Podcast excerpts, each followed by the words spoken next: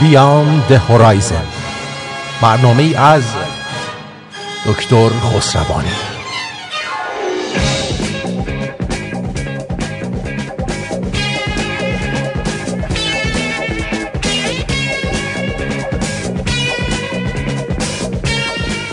درود بر شما. نمسته. امیدوارم در هر کجایی که هستید خوب خوش سربلند و پیروز باشید. یک بار دیگه در خدمت دوست خوب و دانشمند بزرگوارمون دکتر خسروانی هستیم. با بهترین درودها خدمت شما دکتر. با درود به شما آرتین عزیز و دوستان گرامی. نه نی هاو. دنیا دنیا دست چینیاس فعلا نه هندیا نه آخه نماسته نماسته صحبت ایرانیه یعنی ستایش تو را باد. بله. بله خلاصه. خب امیدوارم اوضاع خوبی داشته باشین. البته ظاهرا اینجور که میاد در ایران مشک... اینترنتشون همدان قطع شده ظاهرا. بنابراین امکان شنیدن این برنامه رو مستقیما ندارن. متاسفانه. ولی امیدواریم براشون آرزو می‌کنیم زودتر به روزهای روشنتری نزدیک بشن. این اوضاع اینطوری نمی‌تونه همجور ادامه پیدا کنه. واقعا باز تاسفه بله در هر صورت.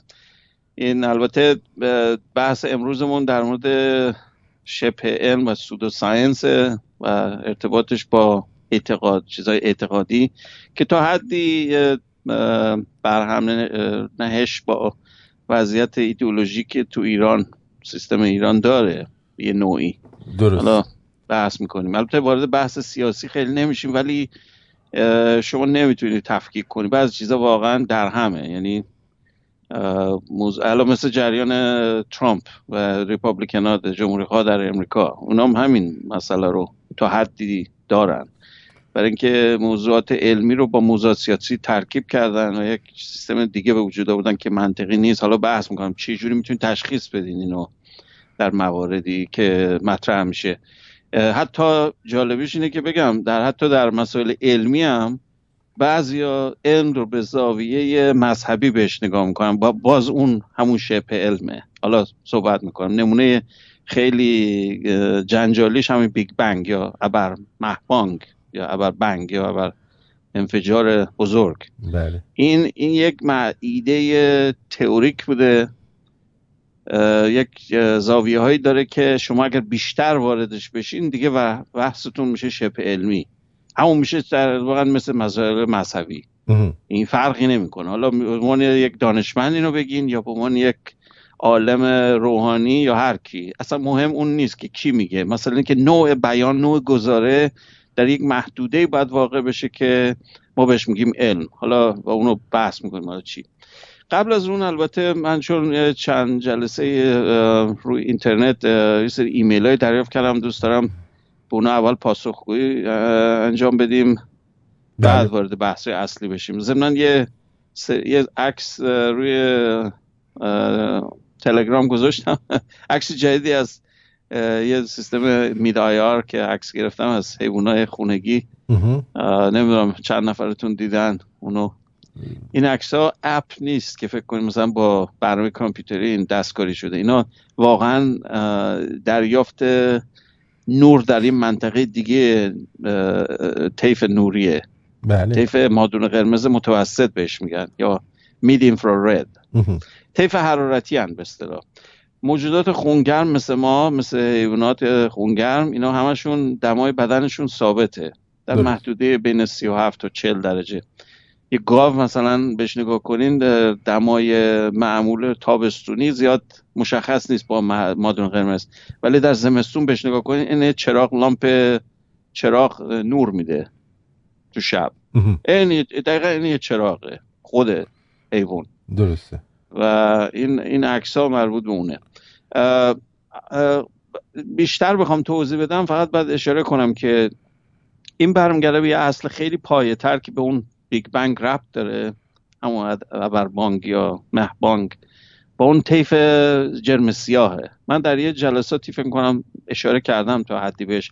پایه مکانیک کوانتومی بر اساس توضیحیه که مکس پلانک در مورد جرم سیاه داد. این بنابراین خیلی چیز پایه است در علم فیزیک. و ما به کرات ازش استفاده کردیم برای اینکه توصیف کنیم چیزهای دیگر رو. و یک به قول معروف یک سیگنیچر یا یک اثر خاص امضای خاص در طبیعته یه نوع شکل یک پترن یک نقشه خاص داره. این همون جرم سیاهه. یه شکل به خصوص داره تا به تشعشویی بنابراین شما وقتی یک جرمی رو بهش نگاه کنین چه روی زمین چه تو آسمون یه ستاره رو ببینین طیف سیاهش دقیقا یک چیز به خصوصیه برای اون دمایی که هست. برای موجود خونگرم روی حدود 37 و 40 درجه سانتیگراد یه چیزی میشه نزدیک به طیف 15 14 مایکرومتر حدود مثلا بگین ده برابر مثلا چند برابر طیفیه که چشمتون می‌بینه. خیلی بلندتره طول موجا. فرکانس پایینه.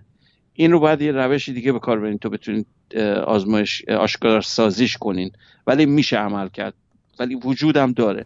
در ستاره ها طیف ها معمولا به سمت وقتی ستاره ها میمیرن یا پیر میشن به سمت آبی میرن. و ولی طیف چیزشون جرم سیاهشون حوض نمیشه. بازم همون منحنی طیف سیاه رو داره. خیلی نکته عجیبیه. و همین یکی از حیرت آورترین چیزاش قبلا هم یه دفعه اشاره کردم. به این دلیل که همیشه شما ستاره ها رو می‌بینیم هیچ وقت ستاره غیبش نمی‌زنه. برای اینکه همیشه دم فرکانسیش اون منطقه فرکانس های پایینش تو منطقه چشم میفته منطقه visible یا طیف مرئی. به این دلیل که ما همیشه ستاره رو می‌بینیم چه پیر باشن چه جوان باشن همیشه میبینیمشون. برای اینکه اون طیف دمش میفته تو منطقه مرئی. خب این از بحث مادون قرمز زیاد واردش نمیشه این دستگاهی هم که من انجام باش این عکس رو گرفتم بهش میگن micro mirror یا یه روشی هست مثل thermocouple ایی که توی ترموستات خونهتون هست. یا مثلا heater تون یا اجاقتون دو تا فلز رو وقتی شما به هم بچسبونین فلزهای مختلف. بعد این اتصال بدین مثل جوش بدین به هم. اگر حرارتش بدین این اختلاف ولتاژ ایجاد می‌کنه در اون نقطه. در نتیجه میشه آزمایش با دستگاه اندازه بگیریم ولتاژ رو. بهش میگن thermocouple یا ترموکوپل ما تو فارسی می‌گفتیم. این شما در مقیاس بزرگه فقط یه joint دارین. اگر بتونین اینو به صورت array یا یه مجموعه بذارین روی chip ی در مقیاس میکروسکوپی شما می‌تونید دوربین درست کنید این همین تکنیکیه که من الان استفاده کردم. روش های دیگه هم برای آشکارسازیش هست. من خودم تخصصم تو این بود اصلا تو دانشگاه. با روش های مکرو چیز multi quantum well و این سیستم های super lattice و اینا می‌تونید شما حساسیت رو مادون قرمز ایجاد کنیم. منتها این بهترین ساده ترین و ارزون ترینش همین مایکروبولومیتره که تو الان مارکت می‌تونیم بخریم. این مدل که من استفاده کردم به ته تلفنم وصل میشه. بله. یه قطعه است می‌زنیم به ته تلفنتون لنز مخصوص به خودش رو داره برای مادون قرمز که این عکس رو می‌تونه بگیره. خب این از مادون قرمز. بعد سوال چند تا از دوستان انجام فرستاده بودن در اون آنسوی افق ایمیل آنسوی افق مختصر فقط دو سه مورد رو اشاره می‌کنم. یکشون اسمشون عنوان نکرده. میرا M E R A. مشخص نکردن اسمشون چیه دقیقا. ایشون از منطق فازی سوال کرده بودن. این رو من در یه برنامه نمی‌دونم دقیقا کی الان تقریبا دو سال ما برنامه داریم با هم. بله. یه موقع من راجع به دکتر لطفی اشاره کرده بودم. پروفسور لطفی از دوستان هم با هم بود مرحوم شدن پارسال. البته سنشون ماشاءالله 97 سال بود. ولی بسیار مرد بی‌نظیری بود و تمام عمرش کار علمی می‌کرد. همین لحظه مرگش فکر کنم رو پیپر کار می‌کرد. یه پیپری که داشت مینوشت. و این آخرین کارش بهش میگن زی ترانسفورم یه چیزی که که از دوستانم ثبتش کرد پتنتش کرد با ایشون. و بسیار آدم مشخصیه در سیستم های کنترل و به این منطقی که به وجود آورد. منطقی که به وجود آورد تقریبا می‌تونیم بگیم 50 خورده سال میگذره از زمانی که ایشون این تئوری رو آورد. قبل از ایشون تمام سیستم های دیجیتال و منطق گسسته بر اساس چیز ساده باینری یا مبنای دو صفر و یک. خیلی بحث هم زیاد کردیم راجع مثلا تمام ساختارهای کامپیوتری که می‌دونین همشون بر این اساسن و بهش میگن منطق یا جبر بولی یا بولین الجبرا. این منطق قرن 19 هم درست شد. به وسیله جورج بول. منطقی هم هست که اون توی دروسی که تو ایران درس چیز می‌کردن تدریس می‌کردن تو ایران به نام ریاضیات جدید معروف بود اگر یادتون خیلی درس بی خودیه یعنی چی؟ خب، پی آنگاه کیو؟ بله. آب فاکر ریخته دست همه ریاضیدان ها. واقعا یه درس مزخرفیه. بله. همون مزخرفات تمام اصول کامپیوتر و ریاضیاتیه که الان اینترنت و همین روش که الان ما داریم حرف می‌زنیم به وجود اومده. خیلی مزخرف. آره. اگر اون به وجود نمیومد هیچ کدوم اینا وجود نداشت. به دلیل اینکه قبل از اون منطق پیوسته بود. همه چی پیوسته بود. تمام محاسبات معادلات سیالات الکترومغناطیس هر چی که تصور کنید یک کانتینیومه یک پیوسته است. حتی معادلات اینشتین هم نگاه کنیم پیوسته است. معادلات دیسک گسسته نیست. و یکی از مشکلاتش با کوانتوم مکانیک هم همینه. مشکل اصلی نسبیت عام در همین گسسته نبودنشه. پیوستگی داره. معادلاتش ناشی از روابط پیوسته است. عین امواج الکترومغناطیسی این جریان مایع تو چیز سیال تو لوله و فلان اینا. نویر ستوکس ما میگیم. اصطلاحا مدل خیلی پیوسته و مشخص. این تئوری logic در منطق فرم ریاضی این می‌تونه به وجود بیاد چون انتزاعیه. در فضای واقعی نیست. در فضای واقعی در اون زمان قرن 19 جورج بول نداشتن. که مثلا چیزی digitize باشه یا وصل باشه یا قطع باشه. برق تازه کشف شده بود. برقی که مثل ولتا یا هاینریش هرتز یا مثلا لورد کلوین اینا همشون تازه داشتن یاد می‌گرفتن به راجع برق امپر اوم نمی‌دونم اورستد اینا. در اون دوران هنوز داشتن در دوره کشفش بودن. فرادی به خصوص فرادی درست. برای همین نمی‌تونی انتظارشون تکنولوژی بلافاصله بپره تو اون برمگن و مثلا دیجیتایزش کنی فوری. این اون مکانیکیش رو فکر می‌کرد آقای بو این سیستم ماشینی که به نظرش رسید بود ماشین بهش می‌گفتن الان اسم دقیقش یادم نیست. ماشین یه ماشین محاسباتی. اولین کامپیوتر محسوب میشه این چیزی که میگم تو. با چرخنده و ایناست خلاصش. با چیز نیست با ترانزیستور نیست. قرن 19 رو داریم صحبت می‌کنیم. منتها متوجه شده که منطق دیجیتالی یا همین مسئله گسسته اساسیه و یک فرم نوشت و این فرم همونیه که میگیم ریاضی جدید همون که P and Q که گفتیم P یا Q P و Q P آنگاه Q. آره بار که داشته باشه یعنی نگتیوشه یعنی not Q یعنی نقیضشه یا NAND شه یا not شه. این این ترکیبات ترکیبات چیز نمی‌خوام واردش بشم بعد بریم رشته مهندسی برق تو اینو رو یاد بگیرین ولی در مجموع خیلی پیچیده نیست. یک مجموعه حالت حالت های ویژه است. در مورد مثلا و منطقی میگیم اگر این و اون هر دو با هم درست باشن جواب درسته. P و Q میشه مثلا درست اگر P و Q هر دوش درست باشن. یا مشابه حالتیه که جمع بزنی یه چیزی رو. اون حالت ضرب این حالت جمعه. or میگیم یا یا میگیم P یا Q اگر P درست باشه یا Q درست باشه جواب درسته. هر دوش هم درست باشن درسته ولی یکیش درست باشه کافیه. منطق یا exclusive یا غیر قابل جمع اینه که به صورت الا کلنگیه. یعنی XOR میگه exclusive or یعنی یا این درسته یا اون. هر دو نمی‌تونن باشه یا روز یا شب یا دختر یا پسر اینجوری. این سیستم منطقی رو می‌تونین تکرار به وجود بیارین و باش خیلی کارا میشه. انجام داد. این همه که گفتم میگم خیلی مختصر می‌خوام اشاره کنم. اینا منطق بولیه که می‌دونیم همه. کامپیوتر همه بر این اساس. در 1965 آقای لطفی که ایرانی اصل متولد باکو ایشون. در تهران درس خوندن و امریکا. ایشون در امریکا این نظریه رو به وجود آورد که این کافی نیست که شما فقط با سیستم های گسسته کار کنین برای کنترل یا برای تحلیل. خیلی چیزا حالت پیوستگیشون رو حفظ می‌کنن. مثلا من به شما بگم این پررنگ این کمرنگ یه چیزی. این مفهوم مطلق نیست یک مفهوم نسبیه. من بگم یکی سرش تاسه مثلا. یعنی چند تا مو داره؟ اگر مثلا یه دونه بهش اضافه کنین مو این تاس نیست دیگه؟ یا یه دونه مو از سرش بکنین تاس مثلا تاس نبود؟ میگه این تاس نیست. یه مو ازش بکنین تاس حالا؟ نه.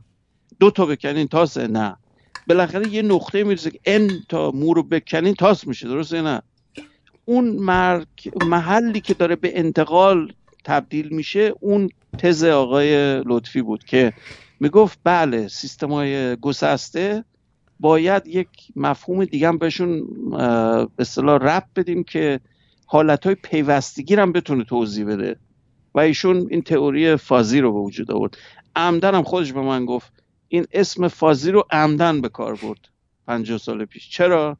برای اینکه توی انگلیسی مفهوم یکم آزاردهنده ای داره. ایشون یه مقدار دلش خواست کنتروورسی ایجاد کنه از این لحاظ. من گفت همدن اینو گفتم. بعد منتها جالبیش اینه که خودش می‌گفت میگفتش که در ژاپن فازی مفهوم خیلی بامزه ای داره. مثل فازی خوب گرم نرم یا حالت مطلوبی داره. و عجیبه که این نوع طرز فکر برداشت از یک واژه چقدر مهمه.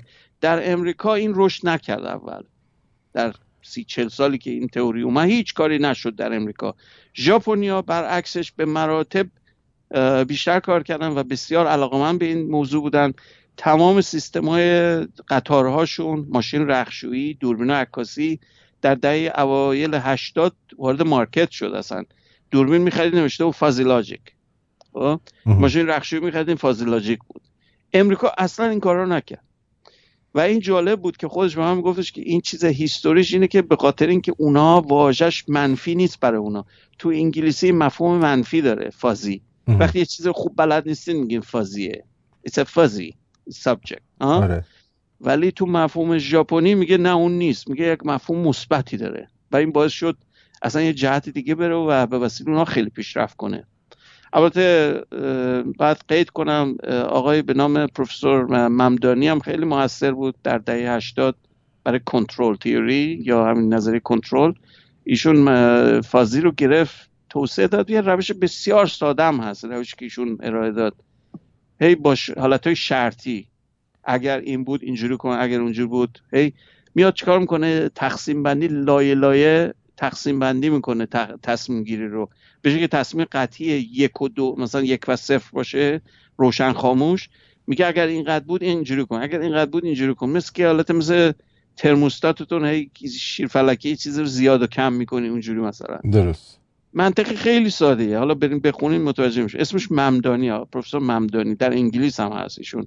البته نمی‌دونم الان در غیر حیات یا نه ولی این دهه 80 این کار ایشون بود.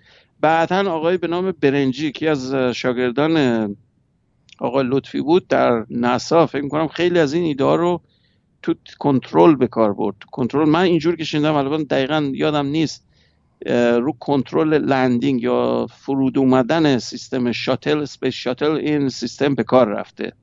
الان دقیقا جزئیاتش یادم نیست ولی این شخص اسمش آقای برنجیه که یه ایرانی دیگه است. تو ای تو منطق فازی می‌دونی ایرانی ها خیلی نقش خیلی مهمی داشتن برای توسعهش به خاطر اینکه پایه‌ش به وسیله آقای لطفی بوده و چی و بقیه که این آیکانایی که بهتون گفتم.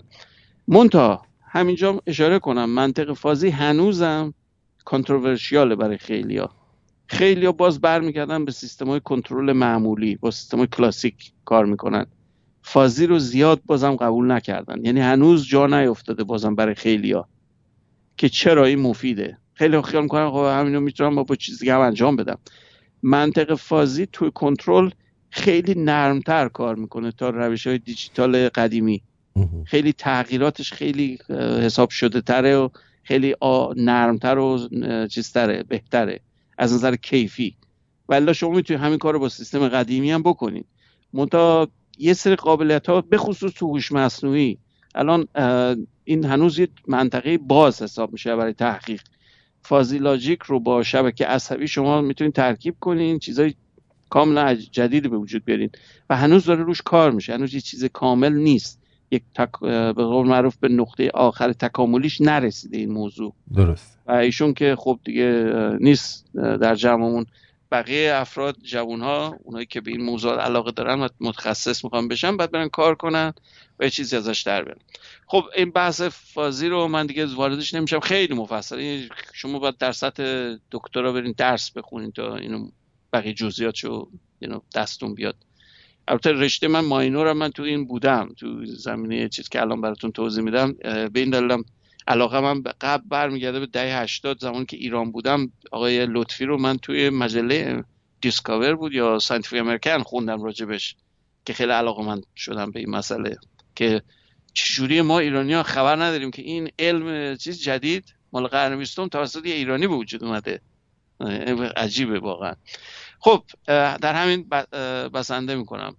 یه مورد بعدی رو آقای مهدی بیات فکر کنم اسمشون درست تلفظ کنم. B A Y A T T. بله ایشون در مورد اون پتنت هایی که من اشاره کرده بودم. من نمی‌دونم تلگرام همون نگاه کردن یا نه؟ حتما نگاه کردن.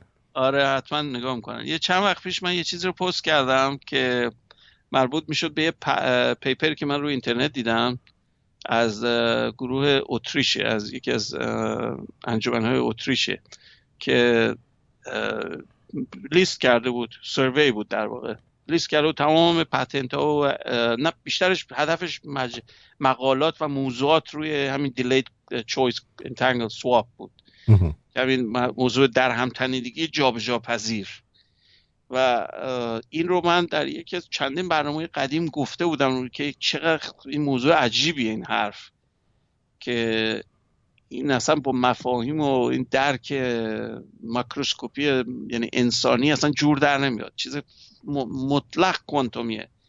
و به طور خیلی خیلی خلاصه فقط یه اشاره بکنم این دیلید که میگیم یعنی چی؟ این تاخیر یعنی چی؟ شما آزمایش یانگ اگر به خاطر بیارین نور وقتی از شکاف های باریک نزدیک طول موجی عبور می‌کنه روی پرده به صورت تداخلی به نظر میاد. درست. این خلاف نظری نیوتونی ذره چون در تئوری نیوتونی نور ذراتی که از منبع خارج میشن و به چیزای دیگه برخورد می‌کنن و یا منعکس میشن. در تئوری موجی یانگ تاماس یانگ اینو کشف کرد و متوجه شد که نه اینطور نیست. موج اگر شما یک موج همسو و تکفام داشته باشی مثل مثلا یه نوری که از فیلتر رد بشه یا نور لامپای مثلا این گازی مثل sodium این لامپا نور تکفام دارن یا لیزرهای مدرن laser pointer یا هرچی قرمزا و سبز و آبی اینا. اینا monochromatic ان یعنی تک رنگن تک فامن. اگر من اینو وارد یه شکاف باریک بکنم که معادل نزدیکای طول موجیه تداخل ایجاد می‌کنه. برای اینکه دو تا سوراخ بکنم این دو تا منبع جدید حساب میشن. بر رو هم دیگه تداخل می‌کنن. در محل تقارنیشون بین دو تا نقطه در روی پرده حالت تداخل همسو دارن. یعنی به هم کمک می‌کنن. در یه نقطه خیلی روشن به وجود میاد. بعد ازش میاریم میرین کنار. حالت افقی ترانسورس منظورم نه در امتداد حرکت نور. عمود به حرکت نور. شما دور بشین از اون نقطه یه اختلاف راه به وجود میارین بین نور سوراخ چپ و سوراخ راست. مثلا به سمت راست برین سوراخ راست نزدیکتر بهتون تا سوراخ چپ. درسته؟ بله. در نتیجه این اختلاف راهی اختلاف فاز ایجاد می‌کنه در طول موج. اختلاف فاز اگر می‌دونه همه که اگر موجتون اختلاف فازی 180 درجه داشته باشه معکوس فازش با چیزی که داره میاد. این دقیقا چیزی که تو موزیک و تو acoustic box های صدا مثل گیتار پیانو فلوت هرچی این تمامش بر همین اساسه که این طول موج حالت resonance ی یا تشدیدی به وجود بیاره. اگر شما معکوس اینو انجام بدید صدا رو خفه کردیم این دقیقا کاریه که muffler تون اون صدا خفه کنه اگزوزتون این کار می‌کنه.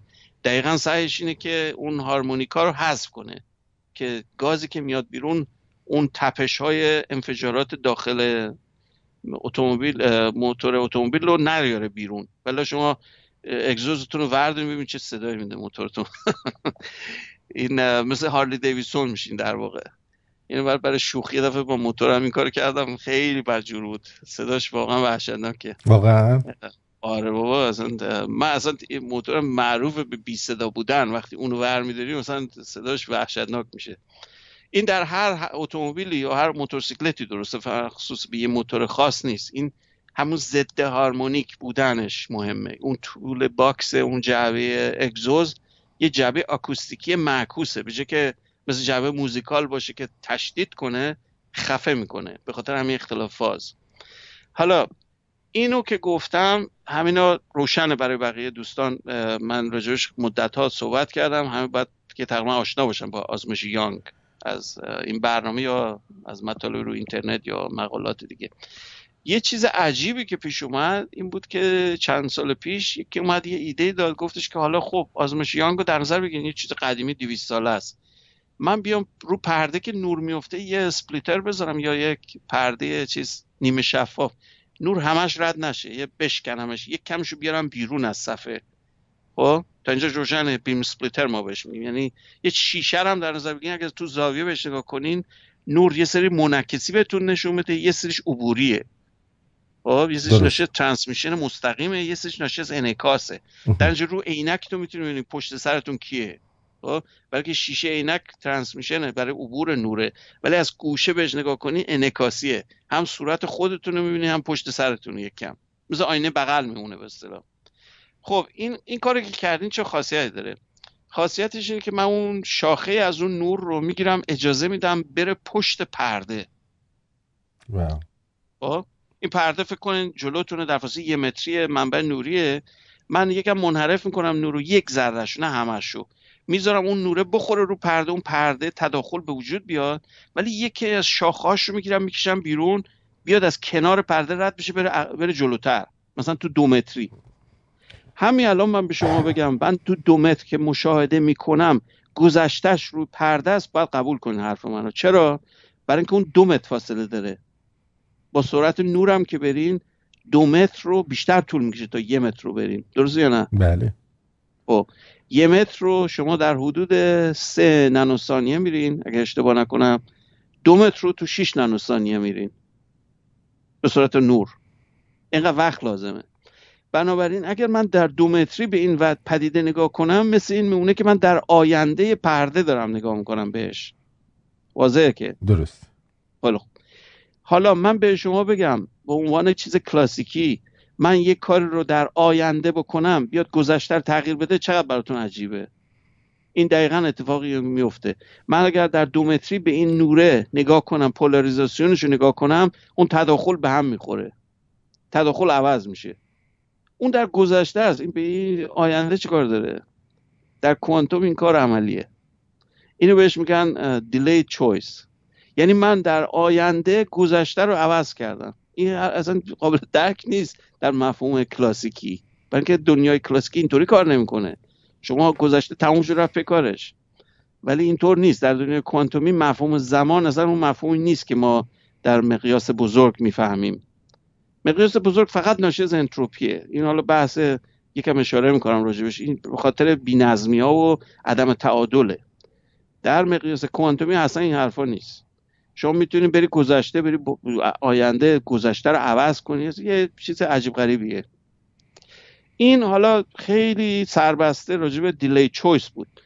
چیزی که ما انجام دادیم و چهار تا پتن مقاله رو داشتم می‌گفتم. این تو اتریش که چاپ کرده چل پنجاه تا پیپر راجع به مسئله نوشته شده واسه همه تمام متخصص و اینا.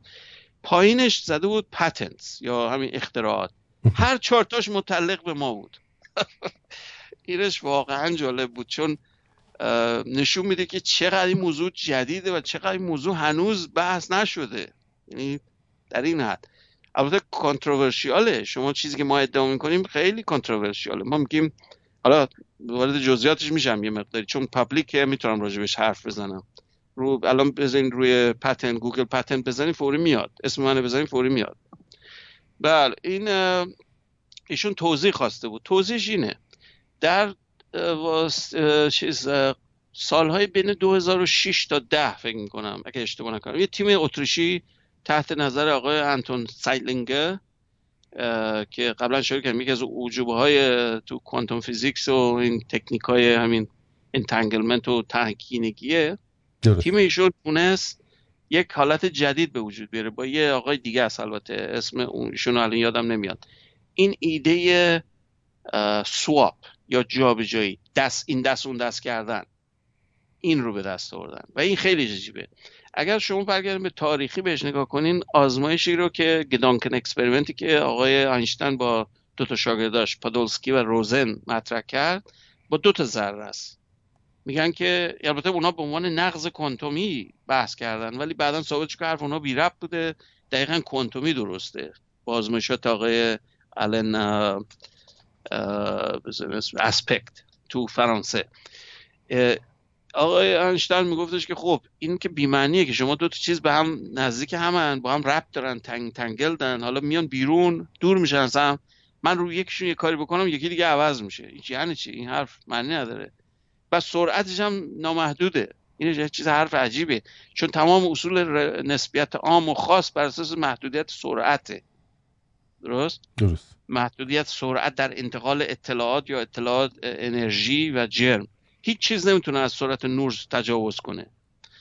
بنابراین به نظر ایشون اومد که it's a spooky action به اصطلاح انگلیسی یعنی که چیز عجب همچین عجیب غریب سپوکیه این جادو جنبل مثلا. این اصطلاح رو مستقیما به کار بود. یعنی که میگفتش که آقا این نمی‌تونه باشه. لوکالیتی مفهوم داره.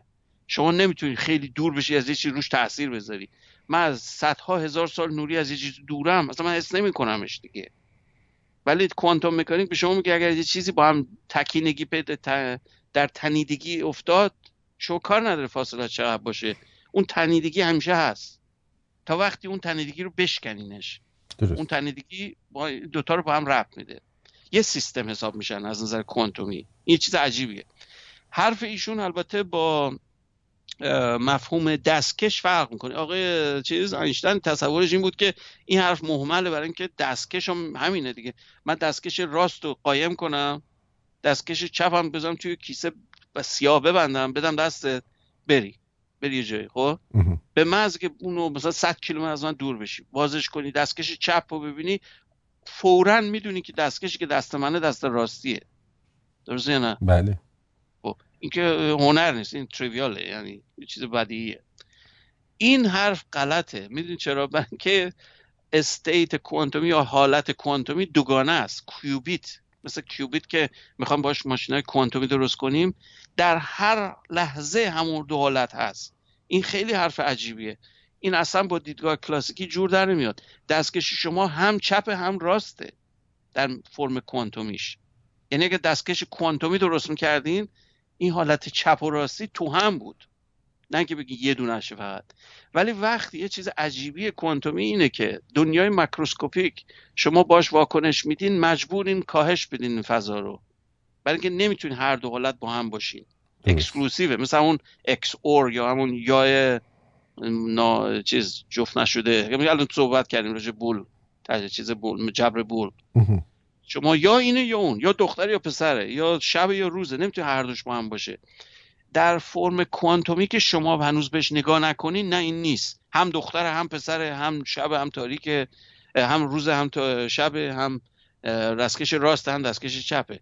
این دقیقا مفهوم کوانتومیه. هیچ جوری هم نمی‌تونین به قول معروف سرهم بندیش کنین یه جور دیگه تعبیرش کنین. مفهوم کوانتومی اینه. حالا چه مردم یا دوستان خوششون بیاد چه آقای اینشتین ناراضی ازش واقعیت طبیعت اینه. می‌خوام اینو بگم. ما نمی‌تونیم ما طبیعت رو مشاهده می‌کنیم از ایریز خب؟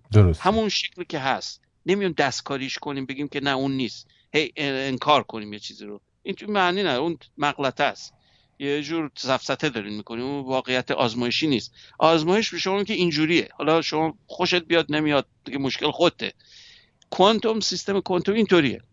حالا در سال 2006 که داشتم خدمتتون می‌گفتم آقای سالینگر اومد چیکار کرد؟ یه تیمش اومد دو تا جفت شده رو به کار برد.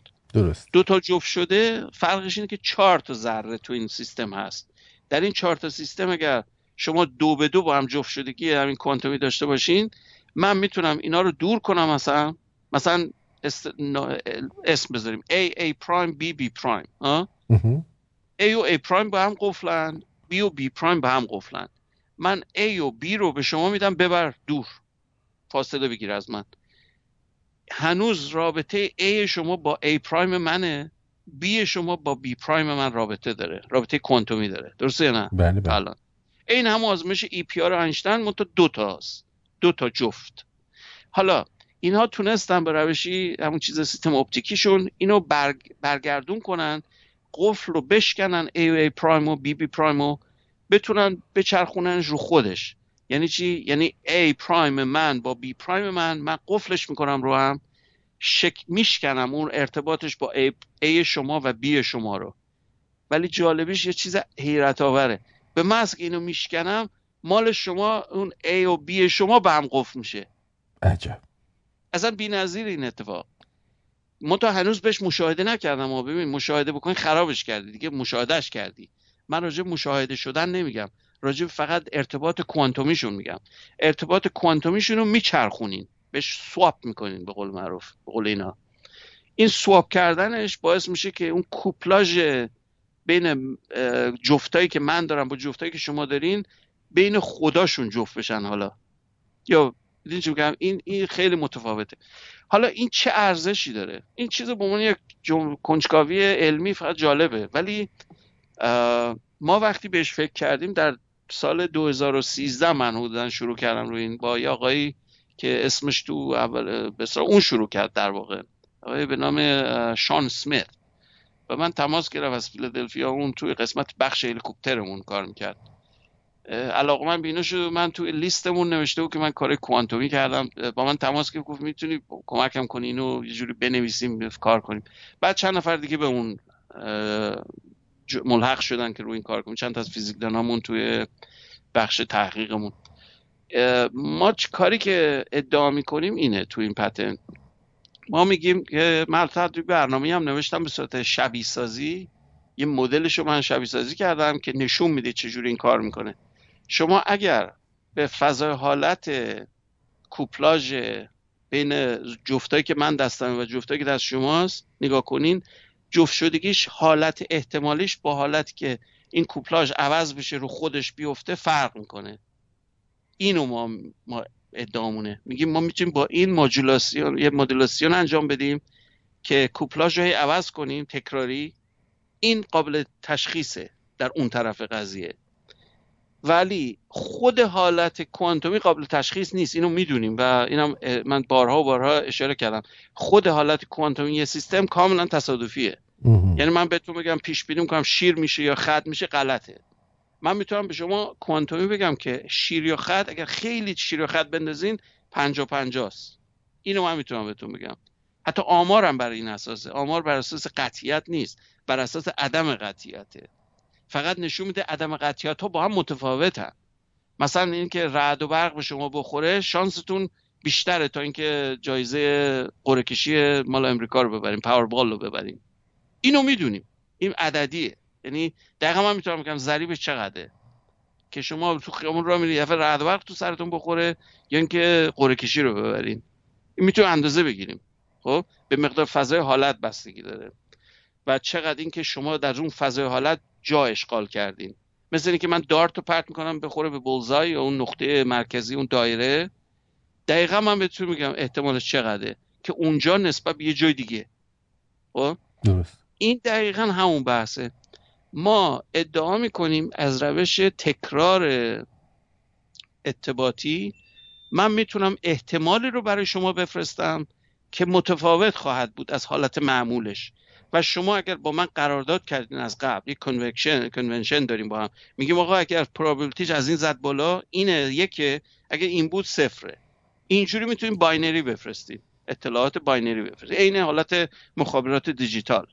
درست. و این کشف ما و اختراع ما همش در این رابطه است. این چهار تا حالت که این ثبت شده همش در باب حالت های جزئی قضیه است برای اینکه می‌خوان قفل بشه موضوع.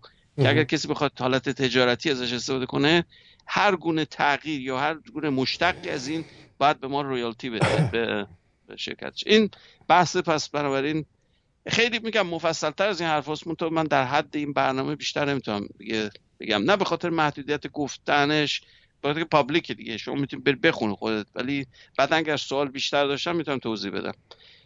خب از این بحث هم که بگذریم فکر می‌کنم الان در زمان خوبی هستیم که شما بریک کوتاه بدی و وارد بحث هستیم ضمن قبل از اینکه بریک بدی این اصطلاح اسمی که ما رو این سیستممون گذاشتیم اسمش بود کویپت یا کوانتوم probability transfer درسته. آره اینو برین چک کنین. کویپت می‌بینین که این چیه. با بسیار.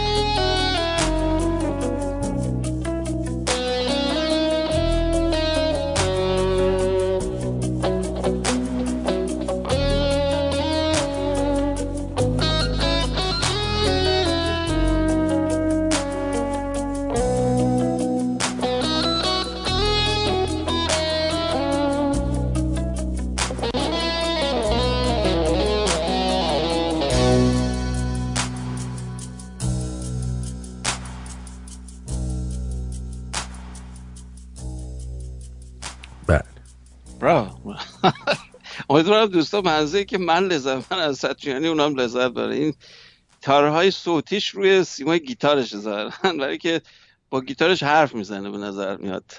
این شما نظرت چیه؟ دوست داری ساتریانی رو یا نه؟ من خیلی دوست دارم بله. آره فوق العاده است. Always with me always with you. همیشه با من همیشه با تو. این اونم گاه رومانتیکشو منظورشه. بله خلاصه این آقای ستریانی یکی از دوستانم زارن خیلی از این خوش میاد. یکی از کنسرت ها شرکت کرده بود. یکی از شنونده های عزیزمون یه ایمیل یه تکس یه جای نوشته بود که متوجه شدم آشناس با ایشون و رفته مثل کنسرت های ایشونو. ایشون مثل که 60 سالشه. من تعجب کردم اینقدر سنشه. از من بزرگتره ایشون. آره. می‌دونستی اینقدر سنشه؟ آره. مو نداره سرش. اون بعضی ولی ظاهرش پوستش و شکل و نه. اضافه وزن داره نه چیزی. با اون حرکاتی که می‌کنه باید هم خیلی شیپش خوبی داشته باشه. ولی 60 ساله به نظر من من شاید اشتباه می‌کنم. الان نمی‌دونم همینجوری سطحی جای دیدم نوشته بود 60 سالگی. حالا اشتباه می‌کنم یا نه.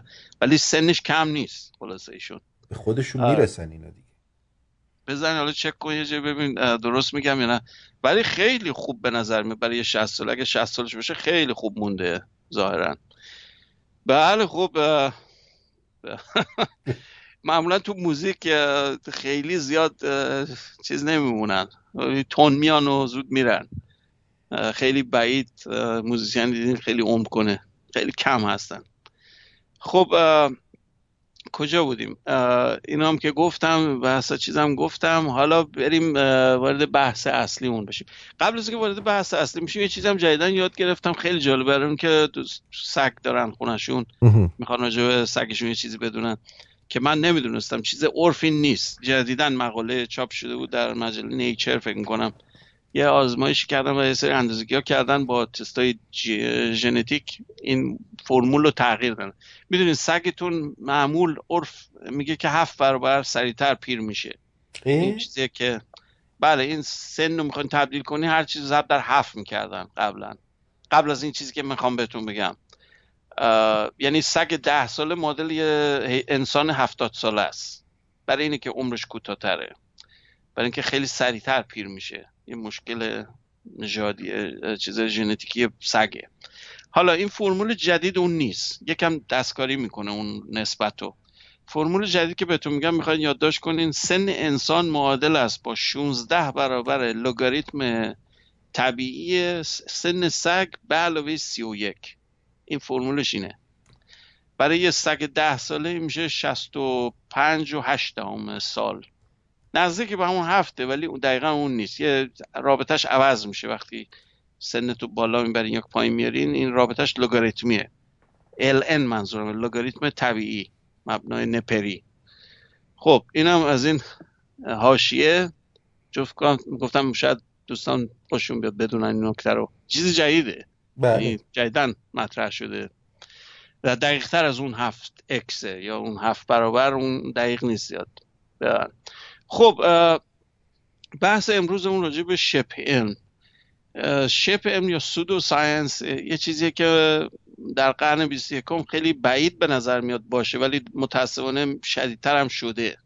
این جای تاسفه و اینکه ما فکر کنیم مثلا علم که پیشرفت می‌کنه جامعه آگاهتر میشه اتوماتیک. نه این نیست متاسفانه. به خاطر میدیا و به خاطر سیستم های ارتباطی قوی که امروز ما به خاطر علم به وجود آوردیم رابطه باعث میشه که این رابطه ها حتی انتشار موضوعات یا گزاره های نادرست هم زیاد بشه. مثل عفونت. شما وقتی خیلی تو جمع مثلا یه شهر خیلی شلوغ یکی مریض بشه خیلی احتمال اپیدمیک زیاده. برای اینکه درصد این پخش خیلی بالاست. شما در محل دور افتاده پرت و که مثلا هیچکی دور براتون نیست مریض بشین هیچکی مریض نمیشه به خاطر شما. بلکه کسی دور براتون نیست. وقتی یه شبکه خیلی هم نزدیکه و ارتباطات تنگ و تنگ دارن تو مترو مثلا میرن هزار نفر فشارشون میدن تو قطارهای چیز دیدین که ژاپن یه آقایی هست اونجا پلیس مانندیه مال شبکه همون مترو. مردم با پاش فشار میده. مثل کنسرو مثلا. فشارشون میده که برن توی قطار که در بسته بشه. اینجوری. خب تو اون فضاها مشخصا ارتباطات بیشتره. تو فضای مجازی هم عین همونه. فضای مجازی که فیسبوکی که دو بیلیون نفر روش هستن شما می‌تونی خبر رو بلافاصله پخش کنی. از این مثل حالت تصاعدی. دوست شما با دوره رو پخش می‌کنه. می‌تونی خیلی طرف شلوغش کنی تو یه جمع خیلی بزرگ. و حالا اون منشأ اطلاعاتی اگر اشتباه باشه یا یک جور ناخالصی داشت باشه اون ناخالصی هم اتوماتیک چیه؟ پخش میشه. این فیک نیوز که میگن همینه. مفهومش همین اپیدمیک بودن اطلاعات نادرست یا بیپای و اساسه. چون من می‌تونم پراپگیتش بکنم. تو شبکه پخش بشه و جایی برای سیستم های بررسی یا ولیدیشن وجود نداره که بگیم مثلا خبر درست یا نه فیلتر بشه. این چیزی ما نداریم. سیستم تریبون آزاده هر که هر بقول معروف مزخرفی می‌تونه بگه یا هر چیز مطلوبی می‌تونه بگه. هر دوش پخش میشه. منتها جامعه آگاه می‌تونه خودش فیلتر کنه. یعنی شما من به شما میگم یه سری هنوز هستم میگن زمین تخت. زمین دو بودی خب من به آدم چی بگم؟ یا مثلا راجع کوانتوم باشه حرف بزنم نمی‌تونین. این هنوز در مشکل گیرش سر اینه که قرن قبل از قرن وسطا داره فکر می‌کنه. حتی به زمان گالیله هم هنوز نرسیده یا کوپرنیک. خب؟ یعنی می‌تونیم بگین زمانی مثل اون قصر دیلی کوانتومی این الان در 500 سال قبل داره زندگی می‌کنه مثلا. در دوران تاریک تاریکی علمی قرن وسطا درست. که همه چی با جادو جنبل و چیزای فرهنگای چیز مذهبی قاطی می‌کردن و هر چیزی از اون زاویه فوق طبیعی بهش نگاه می‌شد نه به صورت طبیعی. با افرادی مثل گالیله و نیوتون و کپرنیک و کپلر و اینا اومدن چیکار کردن؟ این یک جهت دیگه به وجود آوردن. یه خط فکری جدید. البته شروعش رو خیلی ها معتقدن گالیله بوده. برای اینکه اون پای ریز روش علمی بود. یعنی متد علمی که مشاهده پذیری که یکی از اصول پایه چیز علمیه. و جالب بدونین مثل حالت بولیان اگر این نیست یعنی شبه علمیه. اینو من می‌تونم بگم. این فازی نیست دیگه. خوبی کار اینه که علم حالت فازی نداره. بگیم مثلا یک کم درسته ولی یک کم هم غلطه. اینجوری نیست. یا در محدوده خودش درسته یا غلطه کاملا. شما نمی‌تونید یه تئوری رو بفروشین به مردم. و بهش بهتون جایزه نوبل بدن وقتی بگید مثلا 60 درصد صحیحه. این حرف بیمانیه این فازی بودن که منظورم بود راجب عدم قطیت ورودیه یا اطلاعات ورودی بود که آقای لطفی درست کرده. ایشون کاملا متوقد به سیستم علمی بود که یعنی غلط و درست معنی داره. ولی در یک مفاهیمی هست که مفاهیم کیفیه. شما لازم داری که یک حالت بینابینم قرار بدی. این دوتا رو با هم اختلا...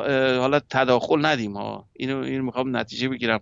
از حرفای من برداشت رو نکنین که این دوتا یه چیزه. حرفای شبه علمی فازی سیستم علمی نیست. یه حرف غلطه کلا. خب دنیای تخت یک گزاره غلطه. کره زمین تخت نیست. من هر کشتی از بغل ساحل نزد خونم میره دور اول چیزش بدنش قیبش می‌زنه بعد دکلش. این چرا اینجوریه؟ اگر صاف می‌رفت تا بینهایت من باید میدیدمش درسته نه؟ بله. هندسه اقلیدوسی بهتون اینو میگه. من به این دلیل نمی‌دونم چون وتری از یک کره است از یک حرکت دورانیه. به این دلیل که آفتاب از یه جای میاد بالا از یه جای میره پایین. حتی اگر فرضم می‌گرفتین زمین مرکز بود این اگر می‌خواست بچرخه یه جای می‌رفت تو دریا. غرض اینه خورشید بعد می‌رفت تو دریا. خورشید چجوری میاد بیرون؟ از دوره اصلا بیمعنی حرف. اینه که این مفهوم اینقدر سطحی و اینقدر ابلهانه است که اصلا نیاز به بحث زیاد نداره که خودتون هم می‌تونید تشخیص این پرت و پلاس خب؟ درسته. بعضی مسائل به این سادگی نیست نمیشه به این راحتی نقضش کرد. این خیلی واضح می‌تونیم بگیم که زمین تخت یک حرف محمله یک شبه علم هم نیست یک ج... پرت و پلاس. شبه علم یکم پیچیدگی داره یعنی به ظاهر در یک لفافه یک حالت بهش نشون میدن که خیلی مثلا علمیه خب؟ حالا اشاره می‌کنم به یه مورد. که من بحث کردم با یکی از همکارام توی چیز کار کامپازیت ایشون مکانیکه مهندس مکانیکه. ما بحث کردم یه مذهبی هم هست. سعی کردم تغییرش بدم مرد مسنی اون نمیشه تغییرش داد. اون میگه نه اون تو حرف خودتو بزن. اینه که موردایی هست که پیچیده‌تر نمیشه به راحتی تشخیص داد. ولی این اصولی که بهتون میگم در همه موارد علمی صحیحه و هر جا که ندیدین این وجود داشته باشه یعنی که چیه؟ شبه علمیه. یک مشاهده پذیر باید باشه قابل پیش بینی باشه. یه چیزی که میگین. دو همخانی داشته باشه سازگاری داشته باشه کنسیستنسی داشته باشه. نمی‌تونین شما یه جای حرفتون یه چیز بگین ولی یه جای دیگه یه چیز دیگه بگین. این hypocrisy میشه. شما برای فلان از ما بهترون. یه قانونه برای شما یه قانون دیگه است. شما اگر سفیدی یه قانون سفید سیاهی قانون. این بس قانون نیست. این شما دارید biased ی خب مشکل تبعیض نژادی سیستم های دیکتاتوری اینا همشون چه consistency نیست. یعنی یک سازگاری عمومی وجود نداره در یک سازمان در یک جامعه. یک گروه یک قشری برای یک گروه دیگه یه جور دیگه رابطه دارن. اه. این پس ما یا خونه تو رنگش فرق می‌کنه با من یا یه چیزی. تو مگه بابا ننت از کجا من از مریخ که نیومدن که مثل بابا ننه منن. ها چرا باید تو یک حالت ویژه داشته باشی من نداشته باشم؟ این consistency رو به هم می‌زنه. یعنی نشون میده که یک ساختار علمی در سیستم حتی سیاسی هم باید این خاصیت داشته باشه. برای اینکه جامعه در تعادل باشه باید این باشه. و همین تعادل که در سیستم علمی کار می‌کنه. شما به چه دلیل فردا نمیرین نظریه مثلا تمام چیزایی که مثلا در قرن 17 و 18 یاد گرفتین و بندازین دور. چرا نمی‌کنین برای که کنسیستنسی سازگاری داره. نظریه نیوتونی تقریبی از نظریات امروزیه. تقریبی زمخته. برای اینکه در مقیاسی که اون 300 سال پیش اون کشف کرد اون حالت اتمی رو نمی‌فهمید چیه. مشاهداتش نبوده. بنابراین اون نیاز نداشته که بره تو اون دیتیل و جزئیات. برای اون مقیاس که اون کار می‌کنه هنوزم کار موشکی رو مثل این فضا هنوز از طریق نیوتونی میره به فضا. چرا؟ برای اینکه تغییرات یا تصحیح نسبیتی روی یک سفینه خیلی ناچیزه. برای که برین تو مدار همون نیوتونی کافیتونه. می‌خوام بهتون بگم که این کنسیستنسی یا سازگاری خیلی اساسی. حتی میگم در مفاهیمی غیر از علم تجربی هم درسته. شما نمی‌تونین یه چیزی رو یه جای یه جور بکنین یه جای دیگه چیز دیگه بگین. تو قانون دقیقا همینه. توی دادگاه من نمی‌تونم برم بگم که آقا یه به وکیل به قاضی بگم آقا اینجوری کرده اینجوری کرده ما این طبق قوانین این گناه حساب میشه. مثلا این یکی کشته مثلا یه چیز رو دزدیده یا چی. ولی ایشون چون وابسته به فلانجاست و چیه این قانون یه جور دیگه است برای ایشون میگه آقا خنده دار این حرف تو. درسته؟ درست. به خاطر همین کنسیستنسیه علم هم دقیقا خاصیت رو داره. باید یه چیزی میگین در همه جا شامل بشه. اینجوری نباشه که برای هر موضوع یه جواب بدین. این غلط این حرف.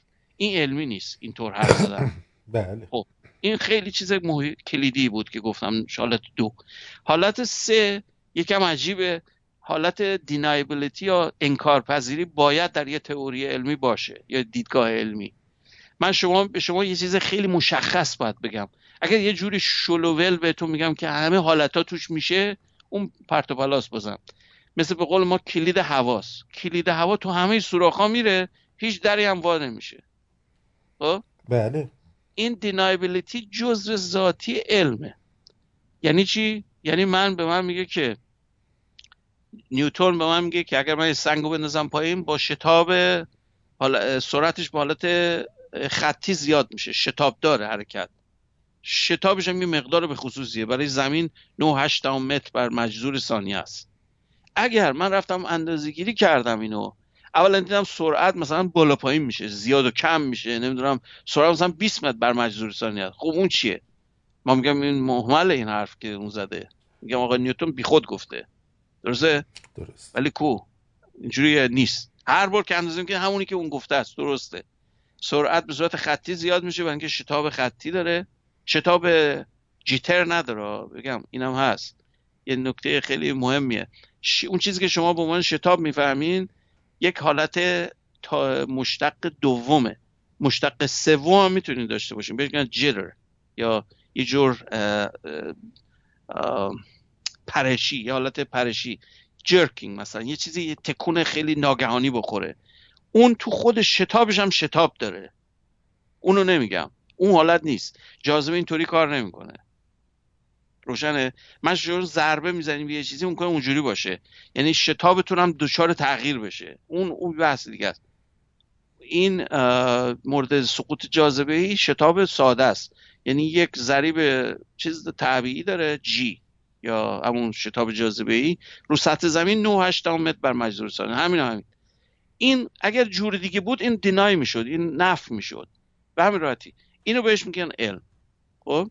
این باید اینطوری باشه. یعنی اگر حرفی می‌زنین که هیچ جوری من نمی‌تونم منکرش بشم با هیچ آزمایشی اون حرف بی ربطیه اون جز معقوله علمی نیست. حتی اگر می‌خواد به وسیله یک دانشمند ارائه بشه. خب؟ بله. بحث بعدی چهارمی تکرار پذیریه من باید به شما بگم یک کاری که اتفاق میفته یک موضوعی که به شما میگم من می‌تونم تکرارش کنم کاری ندارم کی هستم. تو چینم برین این آزمایش بکنین. همین تست جواب می‌دید که همینجا میده. یا برین تو ایران تو اونجا هم همین آزمایش همین نتیجه میده. این نیست که مثلا رنگ آسمون یه جور دیگه است. آسمون همه جا همین رنگه. خاطر مقدار اکسیژن و نیتروژن و گازهای داخلیش. خب؟ اگر یه جوری می‌کردین که گاز مثلا به صورت محلی زیر یک دوم می‌رفتین یه دیوار درست می‌کنه شیشه ای زیرش گاز دیگه میفرسته مثل مثلا اتمسفر رو مریخ. با ما یه رنگ دیگه می‌دیدیم این به این دلیل نیست که شما یه چیز دیگه است اینجا محیط. اینه که شما از یه فیلتر دیگه بهش داری نگاه می‌کنین. و هر جا اونم دوباره تکرار کنیم بازم همون میشه. این حرف جالبیه.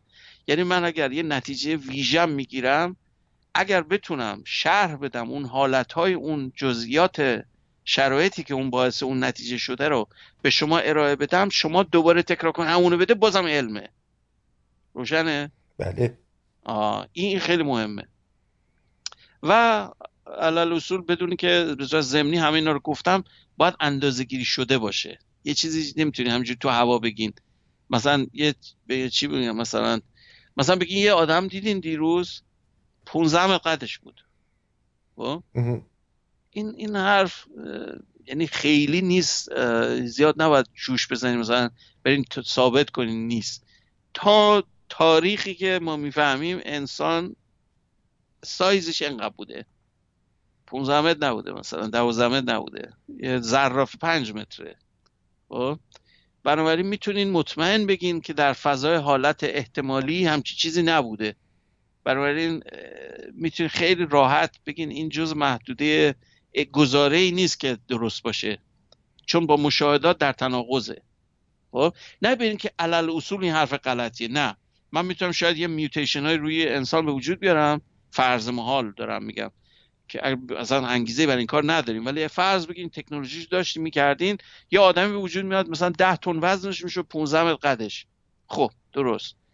تا وقتی اون کارو نکردین این مفهوم واقعیت بیرونی نداره. فقط به عنوان یک حالت امکان پذیره خب این امکان داره. این حرف که می‌زنم این نامفهوم نیست. ولی چون مشاهده نشده هنوز در بار اون واقعیت هنوز قرار نگرفته. هنوز به صورت فرضی فقط می‌تونین راجبش حرف بزنید و این خیلی ربط داره به زاویه علمی که چقدر از محدوده علمی شما می‌تونید منحرف بشین حتی موضوع علمی رو هم به مذهبی تبدیل کنین.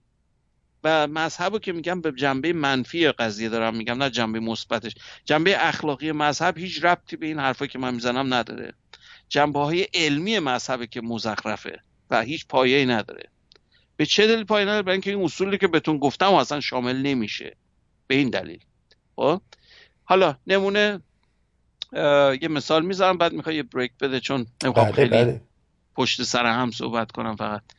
مثالی که بود همین چند روز پیش هم بود اتفاقا. با این آقای که گفتم داشتم صحبت می‌کردم حرف از یه سیستم نورومورفیک شو که الان دارم روش کار می‌کنم. همین بحث دفعه قبل اون دو جلسه قبل اون روش نورومورفیک حرف زدم. الان دارم یه کاری رو اون زمینه می‌کنم. بعد بحث این شد که چشم این گیرنده های عصبیش از retina از شبکه یکی میاد multiplex میشه رو خطوط میره به مغز به قسمت پشت سرتون. این multiplexing دقیقا مشابه هم multiplexing تو سیستم الکترونیکی به کار میره. یعنی شما محدودیت خط عبوری باس دارین. میان چیکار می‌کنین؟ خطا رو سریال می‌کنین با هم. به صورت این حالت multiplexing رو خط. از تعداد خطای محدودتر می‌تونین همون سیگنال رو رد کنین. منتها از اون ورش باید demultiplexer داشته باشین. برگردون کنین به حالت موازی. خب؟ مثل خط تلفن مثلا خب یه دونه سیم دارین. من ده نفر دارن روی این سیم حرف می‌زنن چه جوری؟ این با multiplexing این کارو می‌تونیم بکنیم. چشمم دقیقا این سیستم رو داره برای اینکه تعداد سلولای عصبی رتینا خیلی زیادن 600 میلیونن. خب؟ شما 100 میلیون خط عصبی مستقیم به پشت سرتون ندارین. اصلا از لوجستیکی اصلا امکان پذیر یه تعداد محدودتری خطوط اتصالی دارین. منتها باید مالتیپلکسش کنین. تمام اطلاعات صفحتون از رو چشمتون باید بره به مغزتون. ولی الکی اونجا سلولای بیخودیه این رو با مالتیپلکسی انجام میدن. این حرفو که من زدم این آقا تحریک شده فکر آها حالا میگن که آره این این چیز این همش از خودش در اومده. اینا چیز ما چیز به قول من داروینی همجوری رندوم دروجه آ برو بابا همین مزخرف اینا. اینا یکی دستی اومده اینجوری کرد. گفتم آقا قرن 21 این حرفا چی می‌زنی؟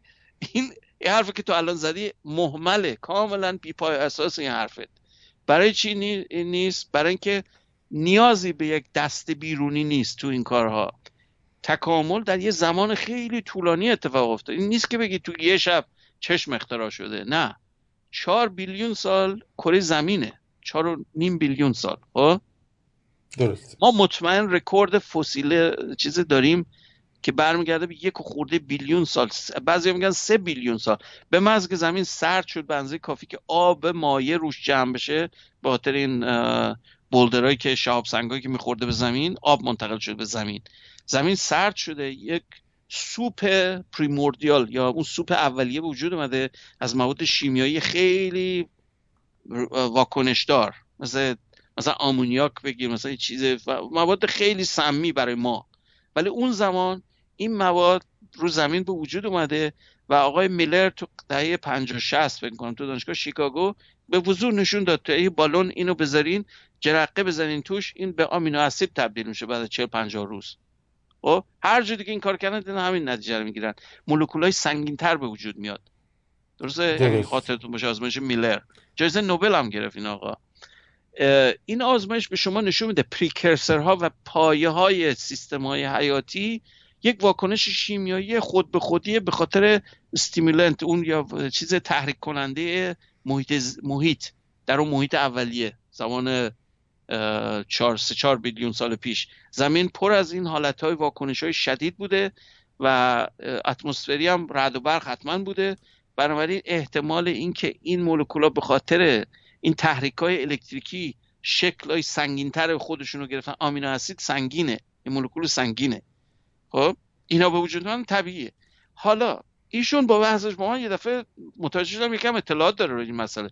گفت نه نه پپتاید اینجوری به وجود نمیاد گفتم آقا جون پپتاید که میگی پریکرسر پروتئینه بعد اشاره می‌کنه میگه که پپتاید رو برای اینکه کاتالیستش بکنین نیاز به پروتئین داریم.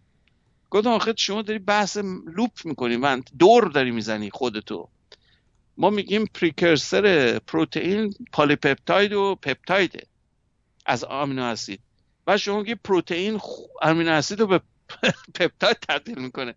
اون پروتئین از کدوم قبرستونی به قول معروف اومده؟ چرا حاشیه میگی؟ چرا حجم میگی؟ من من خیلی سعی کردم به حالت خیلی معدبانه برش کردم تو خط منطقی. آخرم مجبور شدم بهش بگم ببین هر چی دوست داری باور کن ولی این حرفی که تو می‌زنی ساختاری اون consistency اون سازگاری نداره با خودت. شما خود یه حرفی رو داری که در واقع veto می‌کنی حرف خودتو. میگی که پروتئین اینو catalyze کرده. پروتئین از کدوم کجا اومده؟ پروتئین داره از همین به وجود میاد. مثل تخم مرغ مرغ قضیه مرغ و تخم مرغه خب؟ ما برای اینکه ها یه چیزی هم من یادم رفتش بگم. گفتم نمی‌خوام که تمام اعتقادات و ایمانش رو به پایین بیارم. این کار من با یه چیز کشیش مسیحی کردم. چندین سال پیش. بهش اینو مطرح کردم جوابی براش نداشت. خب؟ مسئله جبر و اختیار و این مسئله تمپرال. که شما زمانی مفهوم زمان می‌دونیم که مفهومی از انتروپی ناشی میشه. بر اساس آگاهی امروزیمون می‌دونیم. اینو کاملا تایید شده است. سیستم های بینظم در حالت تعادلی نیستن مفهوم زمان رو می‌فهمن. سیستم هایی که تعادلی هستن یا entropic یا حالت چیز ندارن اصلا سیستم زمان براشون حاکم نیست. شما ذرات بنیادی اصلا زمان مطرح نیست براشون. می‌دونین که A و B C و D رو میده. C و D A و B رو میده. هر دو حالت پذیرفته است. در کوانتوم مکانیک در ذرات بنیادی standard model همه اینا رو به نگاه کنی هیچ مفهوم timing یا زمان بندی نداره. زمان یه پارامتر بیرونیه در کوانتوم مکانیک. یکی از چیزهای عجیب کوانتوم مکانیکه زمان در کوانتوم مکانیک یک عنصر پایه‌ای نیست. همین به همین راحتی بهتون دارم میگم. یعنی چی؟ symmetry توش داره. بهش میگن CPT symmetry. البته parity مشکلش پیدا کرد ولی charge و زمان CPT charge parity و time یا زمان.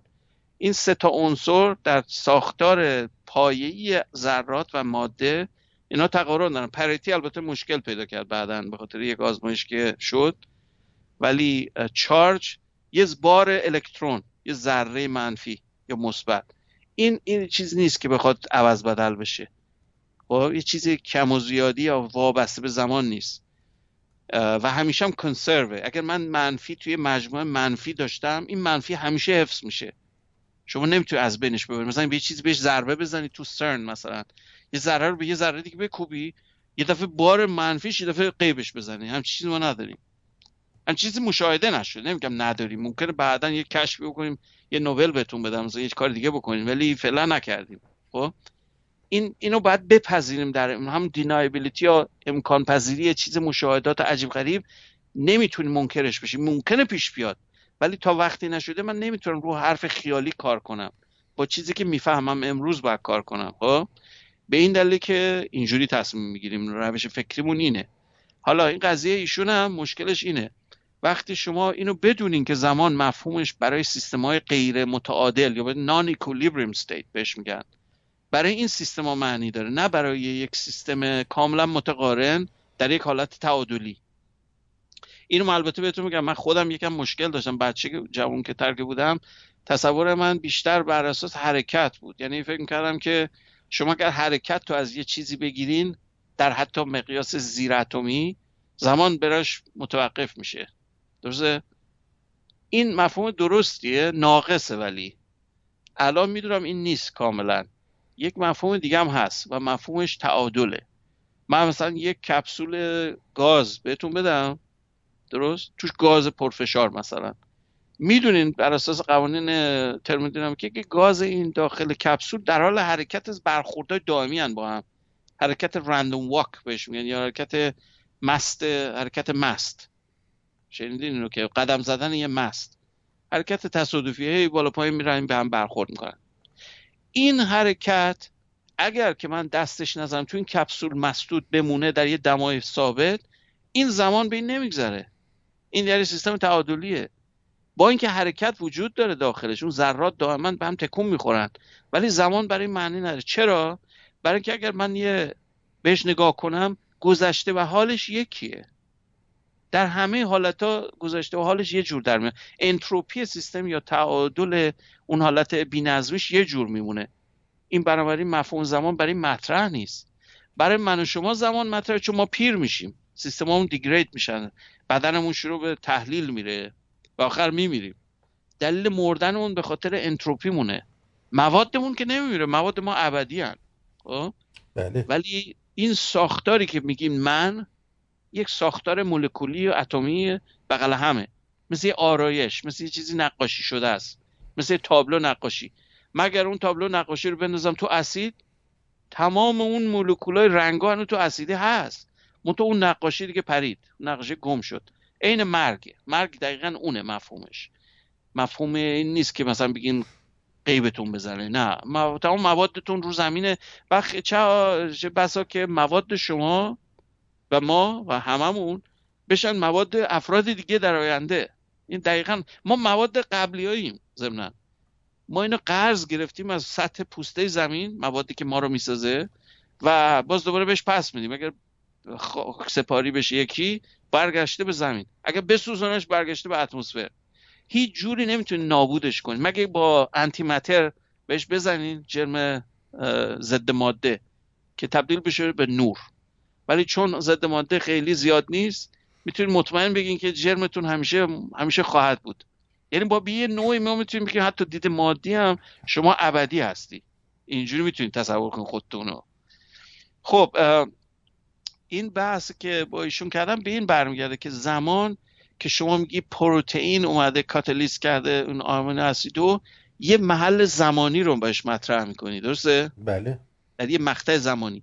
در اون مقطع زمانی inter... intervention یا تغییر به وسیله یک agent یا یک شخص یک موجودیتی باید اتفاق بیفته. خود به خود تو ساختاری که شما مطرح می‌کنی نیست.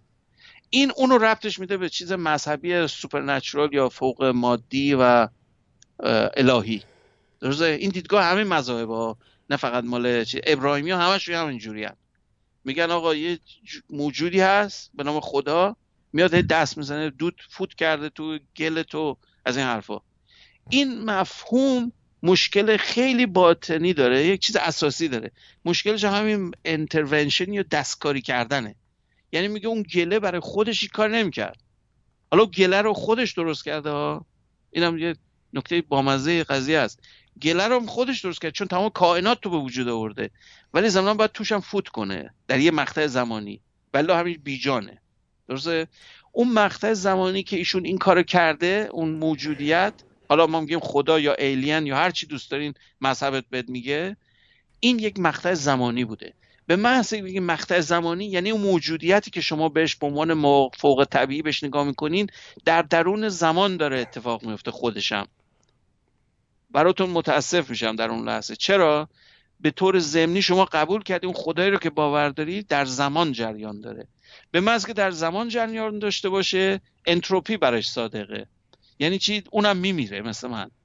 برای من خدا نیست دیگه. اونم یه موجودیت بیشتر. اگه به من می‌گفت یه ایلین یه موجود فضایی این کارو با ما کرده رو کره زمین من خیلی بیشتر قبول می‌کردم این حرفو. بلکه منطقی. یه موجودیتی بوده اومده اینجا. این سیاره رو خوشش اومده خواسته خودش رو زیاد کنه اینجا. ژن خودش رو با ژن ما قاطی کرده. یه چیزی درست کرده شب سرهمبندی یه چیزی هم خیلی خوبی هم در نیومده زمینم بگم. این حالا اینیه که می‌بینی این خیلی منطقی تر تو بگین مثلا یک موجود موافق طبیعی این کارو کرد. چون موافق طبیعی نمی‌تونه در جریان زمانی مثل ما باشه. اگه باشه دیگه اون موافق طبیعی نیست. این تناقض رو نشون میده. می‌دونید می‌خوام اینو روشن کنم. و این تناقض این ابطاله. برای اینکه شما نمی‌تونی اون consistency یا سازگاری درش نیست. در یک منطق سازگار اگرم حتی به supernatural باور داشته باشی و نقل قولی می‌کنم از آقای سلام یکی از اعجوبه های تاریخ معاصر فیزیک عبدالسلام از پاکستان. این افتخار داشتم در یکی از جلساتش من بودم که صحبت می‌کرد در ایران. ایشون حتی به Big Bang هم معتقد نیست خب؟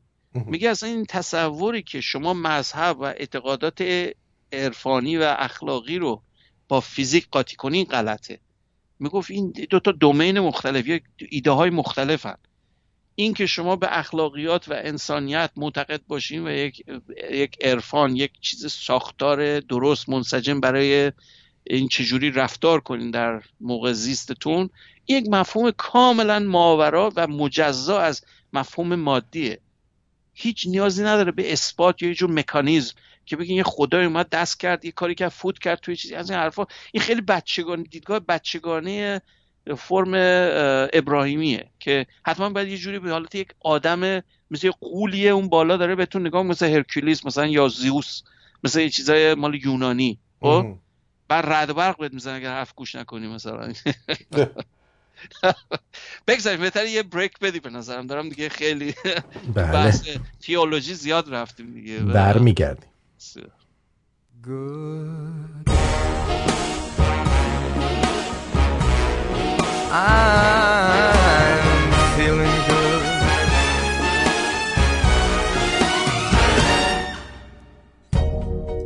Fish in the sea, you know how I feel.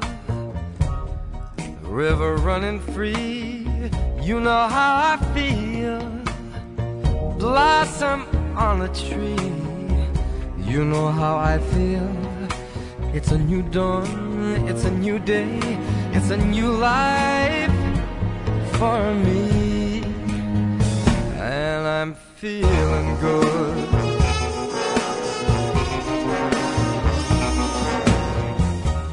Dragonfly out in the sun, you know what I mean, don't you know? Butterflies all having fun, you know what I mean. Sleep in peace when day is done, that's what I mean. And this old world is a new world and a bold world for me. Above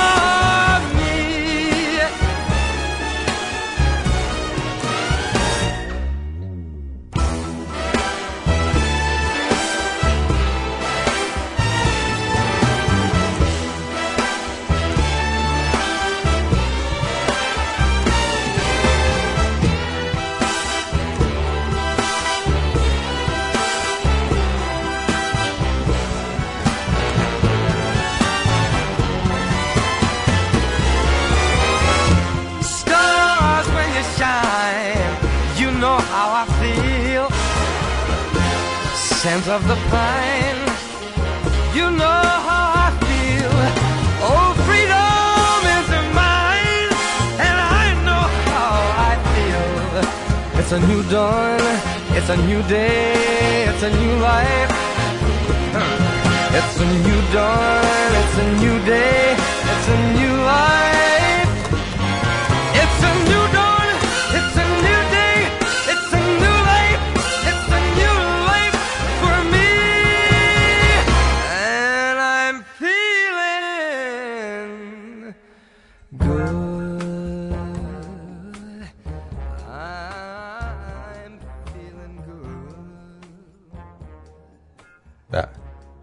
لین مستر بوبله از که ولایت شماست از البته طرف ماست ولی از ولایت شما.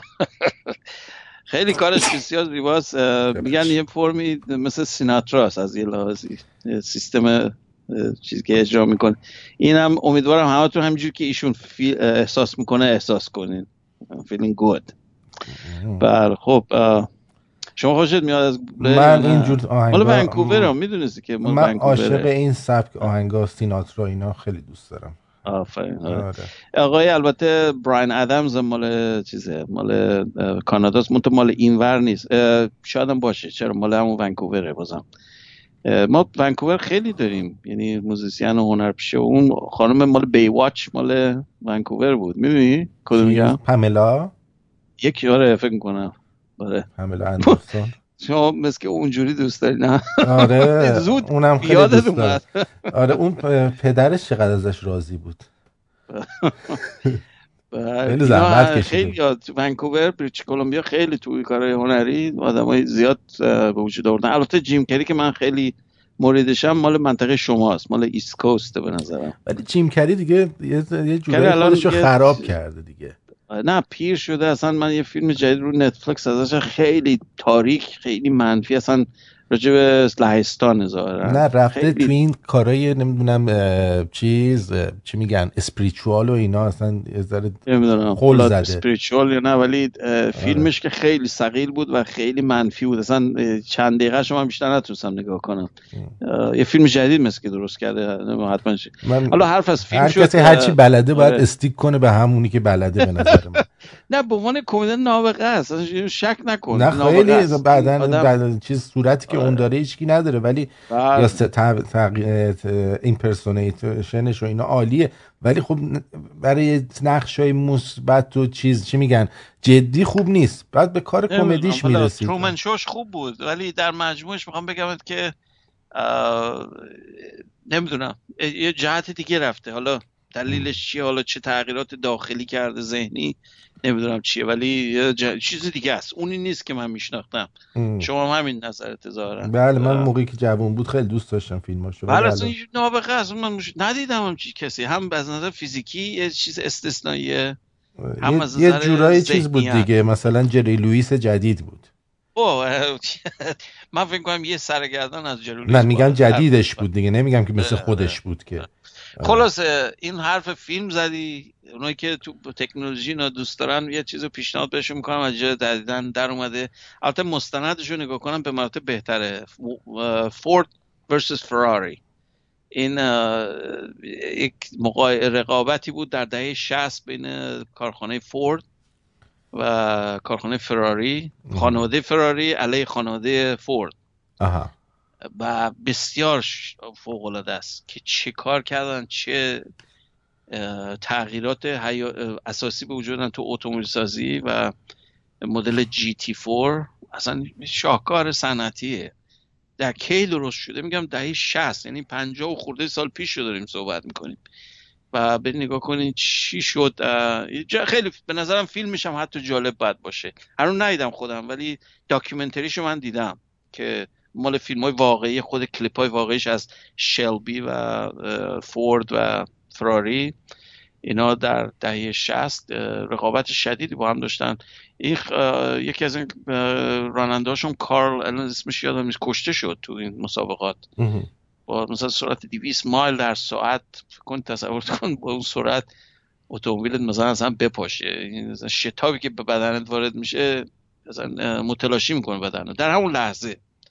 خب بگذاریم بحث اتومبیل و اینا بیام بیرون. یه زمانی من شاید وقت بذارم برای اتومبیل. یکی از موضوعات علاقمه علاقمندی های تکنولوژیکیم. غیر ساعت اتومبیل هم یه چیز به قول معروف یه چیز جذابیه. اگر نگاه کنیم به تاریخش و چجور متحول شده و چه کارهایی روش شده و اینا خیلی نکات جالبی داره. برای اونایی که تکنولوژی دوست دارن البته. حالا بله، فکر خوبیه. براش بذاریم. آره.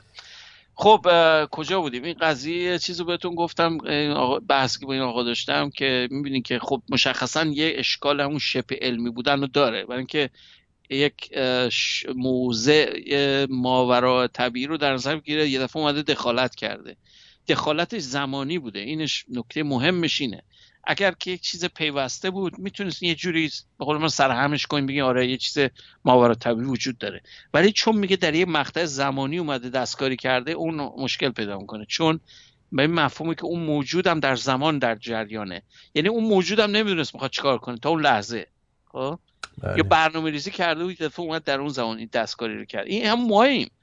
اون در واقع ما اون نقش رو بازی می‌کنیم الان تو طبیعت. میریم یه چیزی رو میوتیت می‌کنیم کلون می‌کنیم از این کارا می‌کنیم. اینا همش کارهای انسانیه. ما در واقع پروژکت داریم می‌کنیم یه تصویری از خودمون رو منتقل می‌کنیم به یک چیز ماورا طبیعی. و این یکی از مشکلات اساسی مذاهب غربیه. مذاهب غربی که میگم به خصوص مذاهب ابراهیمی منظورمه. همشون این مشکل دارن که یک شبه انسانی چهره شبه انسانی به خدا میدن. اگر خدایی باشه مطمئن باشین اون خدا انسانی نیست. ولی اون خدا نمی‌شد دیگه. خب این مشکل گرفتاریش همین مسئله زمانیه. چون به محض این زمان یعنی چی؟ یعنی حتی سیستم تعادلی هم نیست. سیستم نان ایکولیبریم نیست سیستم نان ایکولیبریمه برای که همچون الان توضیح بهتون دادم گازی که در حال تعادلیه زمان بهش نمیگذره. هیچ اتفاقی هم نمیفته یعنی از اون گازه نباید انتظارش یه چیزی کشف کنه یا اختراع کنه. اونهایی که این کار رو می‌کنن همشون در حالتهای غیر متعادل هستن. مثل ما. موجودیت ما در یک حالت نامتعادله. یعنی ما به یک سمت انتروپیک ادامه پیدا می‌کنیم تا تموم بشیم. به این دلیل که ما در حالت ناپایداریم همیشه. حتی روانمون هم مشخصه الان میگی آقای کیم کری این 20 سال پیش یه جور دیگه بود. خب الان یه چیزی هست. این تغییر زمانی به خاطر اینکه یک ماهیت وجود طبیعی یک موجود زنده است. ما اینو نمی‌تونیم بستش بدیم به یک موجود الهی. موجود الهی باید ماورا این باشه اگر نه مثل ماسکه خب؟ این گیر اونجاشه. حالا بعضی حالا از مسئله تئولوژی بیام بیرون برگردیم به مسائل بازم فیزیک. Big Bang همین مهبانگ. این الان دیگه جا افتاده نظریه cosmology ه. خب؟ همه هم می‌دونن راجبش. از, از فیلم کمدیش هست تو تلویزیون تا چپ و راست بمبارونت می‌کنن با این اصطلاح Big Bang. خود کسی که به وجود آورده این تئوریه میگه من خوشم نمیاد از این کلمه Big Bang. خود کسی که به وجودش آورده من فکر می‌کردم اولا این یه فیلم پرنه. هر, هر کسی از زن خود شد یار من ها. قبول داری می‌خوره بهش؟ من نمی‌دونم ولی اون- اونجوری هم می‌تونی بله اصطلاحات خب اونا ما توشون کازمولوژیست هست بالاخره دیگه بله. چند تاشون هم کازمولوژیست هم در میاد یه ریاضیدان هست حالا حرف تو حرف میاد دو تا ریاضیدان می‌دونم خیلی غیر عادی یکیشون قهرمان و زیبا اندام ریاضیدانه آها. یکیشون متخصص پوکره تو لاس وگاس همه ازش میترسن باشه که مسابقه نمیده برای که همه محاسبات رو کرده دستتون رو می‌خونه با روش آماری. حالا بری نگاه کنین هستن. یعنی آدم اینجوری که بگذاریم. حالا هر- حرف تو حرف میاد شما بس بس بس میدیم حرفا رو. ولی به عنوان چه یکم جنبه entertainment هم می‌خوایم داشته باشیم دیگه. دقیقاً همینطور. کلاس نیست اینجا. بله. خب اگرم باشه من اون شاگرد تنبل ته کلاسم که تیکه میندازه. چیزی از اون عقب میندازی البته بپا گچ به طرفت پرت نشه آره. یا جا خالی میدی مثلا. دقیقاً. چه بساطی بود. ما یکی آقایی داشتیم از استادمون خیلی یادش بخیر خدا بیامرز فوت شده فکر می‌کنم. آقای دکتر فروشی معلم چیزم بود معلم ادبیاتم بود. تو. تلویزیون هم اومد یه چند بار تو مسابقات علمی که شرکت می‌کردیم اومد. ایشون دو متر قدش بود. واو. آره یعنی پدیده بود. بعد از همه زاویه بزرگ بود یه آدم بزرگی بود. یکی از همکلاسی ها یه دفعه یه چیزی گفت اه، اذیت کرد. این خیلی ملایم بود آدم ملایم بود. اصلا مرام خیلی با کلاس با شخصیت یه آدم پدیده بود میگم. ولی نقطه تری، تری، تریگرش رو رد می‌کرد نه دیگه. دیگه اون حالت ها از بین می‌رفت. این یقه این بچه رو گرفت. آه بچه که میگم پسر مثلا 17 18 ساله رو من دارم میگم. درست. رو که گرفت آوردش بالا مثل فیلم های مال ترمینیتور. پاش از زمین بالا اومد. دقیقا. با بعد می‌گفت ببین بهت میگم اینجوری کن آروم باش ساکت باش. گوش کن چی میگم. اون اون من فکر کنم شلوارش خیز شد دیگه همونجا. برای اینکه همچین کاری اصلا یه من ندیده بودم همچین رفتاری از این آدم. ولی با قدرت اینو بلندش کرد از زمین اصلا بعضی اینجوری چیزی- منم خودم قاطی می‌کنم به همین حالت ها می‌رسم. آره خلاصه. آره. میگم فیزیکش رو که داشته باشی عملیه. مثلا یه آدم کوچولو مثلا ناپلون هم خیلی عصبانی می‌شد تو قدش یک و پنجاه قدش بوده. خب، نمی‌تونست کسی رو بلند کنه. می‌گفت آقا منو بلند کن می‌خوام چیزی بهت بگم. آره اون مثلا نمی‌تونه اونجور ولی این آدم میگم اصلا خیلی خودشو کنترل می‌کرد البته بیشتر وقت خیلی صدای تون آروم. متخصص زبان پهلوی بود. مثلا چیز یکی شما دعوت. آره. ایشون متخصص دکترای پهلوی داشت. اینو معلم. من و این کارو کرد. خلاصه anyway بس میگم میگم حاشیه میریم ولی برای مزاح بد نبود. که یعنی یه اشاره بشه از شخص محترم. خب Big Bang که میگم این مسئله مهبانگ خود اسم یک کلمه همچین ناهمگون و منفیه برای اون شخصی که اصلا پایه گذارش بود. به وسیله آقای جورج گاموف فکر کنم این ایده زیاد شد اصطلاح Big Bang. ولی جالب بدونین بیگ بنگ که میگیم نقطه تکینگیه خود بنگ. نقطه مهبانگ از تی زیروه یا نقطه زمان تازه شروع میشه. می‌دونین که زمان معنی نداره قبلش. اینکه ماهیتی وجود نداره. اگر من جرم ما انرژی هیچی نباشه من چی زمان راجع به زمان چی بگم؟ درست. زمان خود مفهوم شروع زمان در این لحظه بوده. از نظر تئوریسین هایی که معتقد به Big Bang هستن. و می‌خوام بهتون بگم Big Bang نمی‌تونه یک چیز علمی کامل باشه به این دلیل. به خاطر اینکه t در زمان صفر معنی فیزیکی نداره. معنی فیزیکی در زمان پلانک معنی داره. در زمان ده به توان منهای 43 ثانیه. زیر این زمان اصلا فیزیک معنی نداره. می‌دونین که مفهوم زمان هم حتی گسسته است. بسته داره که با چه ریزی بهش نگاه کنید در مقیاسای که ما مقیاسای کائناته. یعنی شما زمان نفسی که داری می‌کشی در دو ثانیه مثلا یک و نیم ثانیه ده به توان 43 بار بزرگتر از این مقیاسی که من بهتون میگم. 43 تا صفر داره بغلش. یعنی اصلا این عدد مفهومی براتون فکر نمی‌کنم داشته باشه. یعنی ب... می‌تونیم بگیم به مطلق برای ابد. یعنی اگر مقیاس زمانی پلانک رو در نظر بگیرین از یک واحد پلانک تا زمانی که ما یه نفس می‌کشیم یک ابدیت حساب میشه. خب؟ بله. بخوام بشمرین. ده به 43 ثانیه است. منهای 43 ثانیه.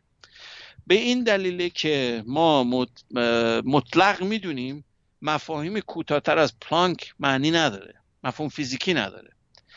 و تمام آزمایشات تمام اندازه‌گیری های فضایی و کهکشانی CMT اه، هرچی CMB بکراند عمومی کائنات رو نگاه بکنین این مربوط به زمانیه که بلیچ شده. یعنی چی؟ یعنی کائنات حالت شفاف پیدا کرده که نور بتونه رد بشه. قبلش اینجوری نبوده. قبلش اصلا نور نبوده. یه یه مقطعی نور به وجود اومد. خب؟ بله. برای اینکه این انفجار فرض بگیرین فرضی که به وجود اومده منبسط شده در یک حالتی حالت شفافیت نداشته هنوز. وقتی فاز شفافیت به وجود اومده نور شروع کرده پخش شدن. و این چیزی این رمنه اون چیزیه که ما می‌بینیم. اون فضایی که شما می‌بینین از تشعشع زمینه مربوط به اون زمان که میگیم 13 و 7 اون بیلیون سال پیشه و این اتوماتیک به شما این نوع اطلاعات رو نمیده که چی بود در نقطه صفر چی بود. ما اینو به صورت extrapolate می‌کنیم. یعنی میگیم چی؟ میگیم این اینجوریه پس ما رو برعکس می‌کنیم پس این باید به نقطه صفر بره. ولی عملا این یه extrapolate فقط یه ادعاست. ما نمی‌تونیم بگیم بوده یا نبوده. ما می‌تونیم بگیم این محتمل بوده. چرا؟ وقتی همه چی کانورج می‌کنه برگرده به نقطه عقب الان داره منبسط میشه. زمان برگردون کنین همه چی داره منقبض میشه. درسته یا نه؟ مثل نوار فیلم رو برعکس کنین. شما میپری تو آب بعد نوار رو برعکس کنین تو آب میای بیرون میری رو دایو. غیر از اینه؟ نه دیگه. دیگه نداریم. نوار این فیلم هابل رو که بگیرین از فضای کائنات می‌بینی همه چی داره به سمت قرمز شیفت پیدا می‌کنه دور دور میشن ازتون. نوار رو برعکس می‌کنین به سمت آبی باید برن.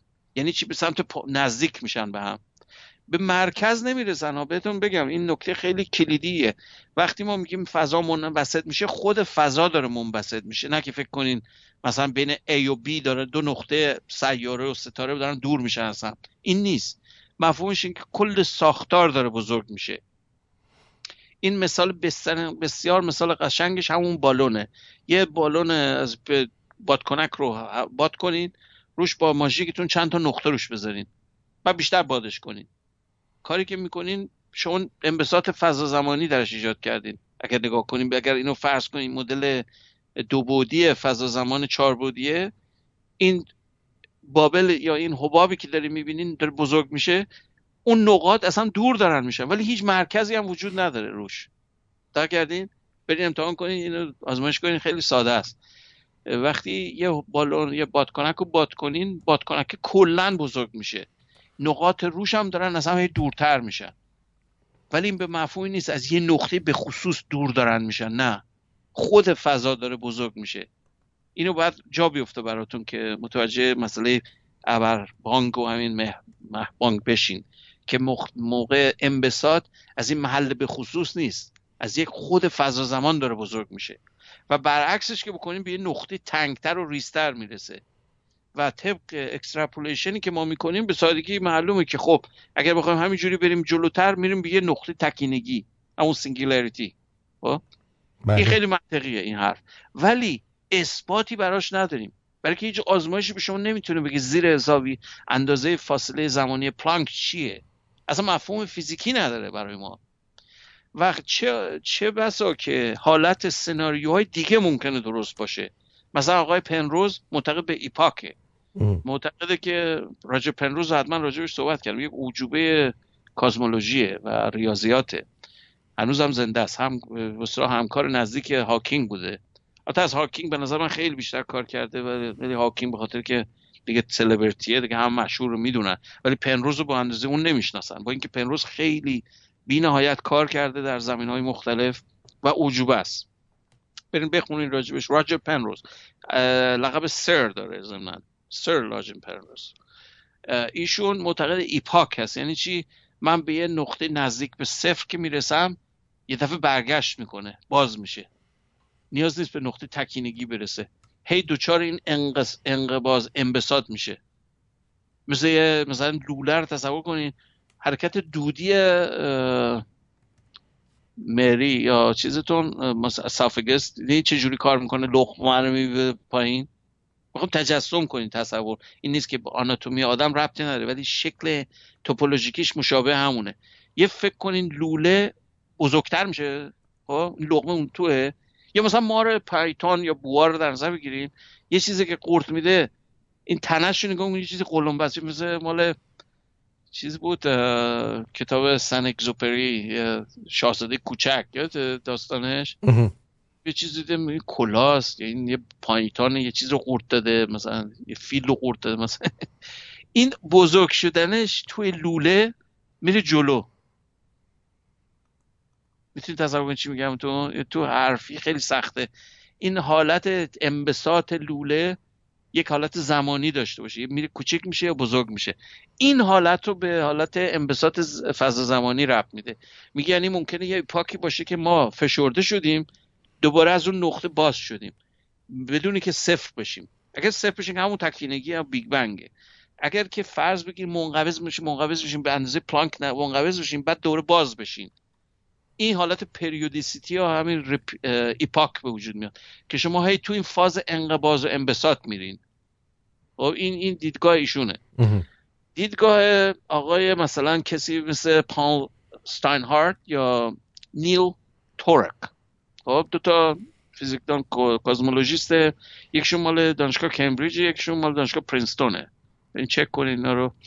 اینا تئوری دارن که برمیگرده به برین یا ممبرین که برمیگرده اون تئوری آقای نیمان ارکانی حامد اگر بشناسینش که از عجوبه های فیزیک کازمولوژی امروزه. ایرانی هم هست. البته اصلیتش متولد تورانتوه ایشون و افراد مشابه ایشون اینا معتقدن که ابر ریسمان تئوری سوپر که دفعه قبل راجبش صحبت کردم که آقای پروفسور وفا خودش یکم مشکل داره با مسئله با اینکه خودش پایه‌گذاران تئوری ابرریسمانه یه مقداری با مسئله فضای ابرریسمان که تعداد حالتهای زیاد میده اشکال داره براش. اشاره کردم خیلی جزئی. این مسئله ممبرین یا برین برین تیوری بهش میگن. معتقده که این فضای string در چیز فضای زمان فضا زمان مثل پوسته مثل پوسته میمونه. یه چیزی که مثلا تیکه کاغذ فرض کن. خب؟ درست. این پوسته فرض بگیرین داره یه نوساناتی روش هست. مثل سطح آب مثلا. خب؟ یه می‌تونه vibration مثل صفحه طبل. یه سری ارتعاش روش هست. درست.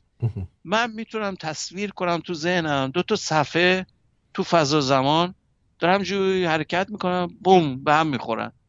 در یه نقطه به هم خوردن. برجستگی این به برجستگی اون خورده. درسته؟ مثل که فرض کن یه کوهی روی سطح آب مثلا یه برجستگی رو آب یا یه سطح زمینه و یکی دیگه هم این وره از چپ و راست به هم نزدیک میشن. این برجستگیشون اول به هم برخورد می‌کنه مثلا. یه چیز تجسم کنین من نمی‌خوام خیلی وارد جزئیاتش بشم. فقط به عنوان یک چیز دید... یک ذهنیت تصویر. به عنوان یه تصویر. این برخورد رو یه دفعه به صورت یه جرقه تو ذهنشون زد که شاید مفهوم Big Bang اینه. یعنی که چیزی نیست که فکر کنین شما در زمان صفر اتفاق افتاده. ممکن هر زمان دو تا صفحه به هم برخورد کنن یه یه تلاپی بکنن یه ضربه بزنن. ها بله. این این Big Bang رو میگن اینه. دیدگاه ایناست البته. خب این چه نتیجه می‌گیره؟ یه برتری داره به نظریه بیگ بنگ. برتریش اینه که اصلا به زمان رجوع نمی‌کنه. میگه زمان به خصوصی نبوده. از ازل هست تا ابد. یه دو تا صفحه برین به هم برخورد کردن. این کائنات مرئی که ما می‌فهمیم یکی از ایناست. یکی از این تصادفات. ممکنه بیلیون بیلیون دیگه هست داره به هم برخورد می‌کنه. هر لحظه. منتها ما آگاه نیستیم. تو فضای ما نیست. اگر نظریه اندرو آلن گوث و آقای اندرو لینده رو برین نگاه کنین نظریه inflation میگن. نظریه پف کردن یعنی باد کردن. این نظریات همشون همین اینجوریه بحثشون که این کائناتی که ما میگیم کائنات ما مرئی universe یکی از این حباباست. برای خودش. همین. هیچی راجبه این که از کجا اومده به کجا میره نمی‌تونیم بگیم. و این فقط یه حبابه. این که بگیم همه چی از صفر وجود اومده نیست. این یه حباب بابل مثل حباب صابونی که تو میرین وانتون کف صابون مثلا چیز بکنین یه بابل زده بیرون. حالا چی؟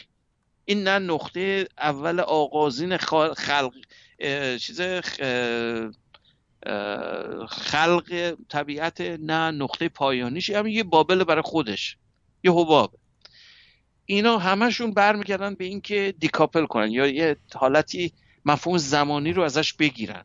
خب؟ برای چی؟ اینکه برای اینکه آزاردهنده است. حتی برای بعضی خیلی می‌کنن فقط برای آدمای معمولی این آزاردهنده است. نه. حتی برای فیزیکدان هم شما بگین در نقطه صفر یه دفعه زمان به وجود اومد. اولین سوالی که اون فرد ازتون می‌تونه بکنه بدون نیاز به آگاهی های بیشتر اینه که خب شما که در صفر به وجود اومد قبلش چی بود؟ اصلا از کجا می‌دونید باید به وجود بیاد؟ یک سفسته میشه. برای اینکه میگی که نه زمان همینجا به وجود اومد تازه. نمی‌تونی که قبلش چی بوده. ولی این حرف یه مقداری سنگینه منطقی. مثل همین قضیه این آقای مذهبی که میگه پروتئین اول اومد آمینو اسید رو به پروتئین تبدیل کرد. پروتئین از کجا اومد؟ ما داریم بحثمون تازه می‌خوایم پروتئین رو توضیح بدیم. این قضیه Big Bang هم همینه. شما میگی یه دفعه در t zero این دفعه شروع کرد به انبساط. این از کجا می‌دونست باید منبسط بشه؟ یکی باید این قضیه رو فکر کنید برای چیه مذهبی ها خوششون میاد از Big Bang؟ دقیق کردین؟ در تمام فرهنگ‌های غربی مثل اسلام مسیحیت یهودیت این مسئله تئوری Big Bang خیلی بلافاصله جا افتاد. بلکه بلافاصله به اون مفهوم خدای دست کاری کننده نزدیک. ربط داره. آره یه جور ربطش میده. در حالی که فیزیکدانان و کازمولوژیست های پایه و حتی مسلمون مثل آقای عبدالسلام منکر این حرفه. میگه از این حرف مهملیه. Big Bang یعنی چی؟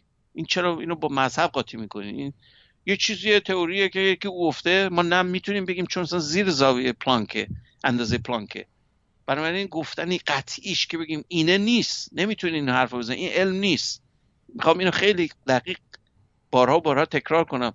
علم مفهوم مشاهده پذیریه نه که شما extrapolate بکنین. extrapolate کردن یا یک جور اضافه روش یه چیزی دیگه بگین یک حرف نظریه که شما میگین. من بگم اگر بالای سرت مثلا عدد سیزده نحسه نمی‌دونم این تو horoscope تو نگاه کن فردا چی میشه نهار چی بخور که مثلا دلت مثلا ناراحت میشه یا فلان. برو ببین تو چیزت چی نوشته. از این حرفا. خیلی فرق نمی‌کنن با هم. اونم بی پایه اساسه اینم بی پایه اساسه. منتها یکم شبه علمیه یکم به نظر میاد که مثلا او Big Bang یه چیز علمیه.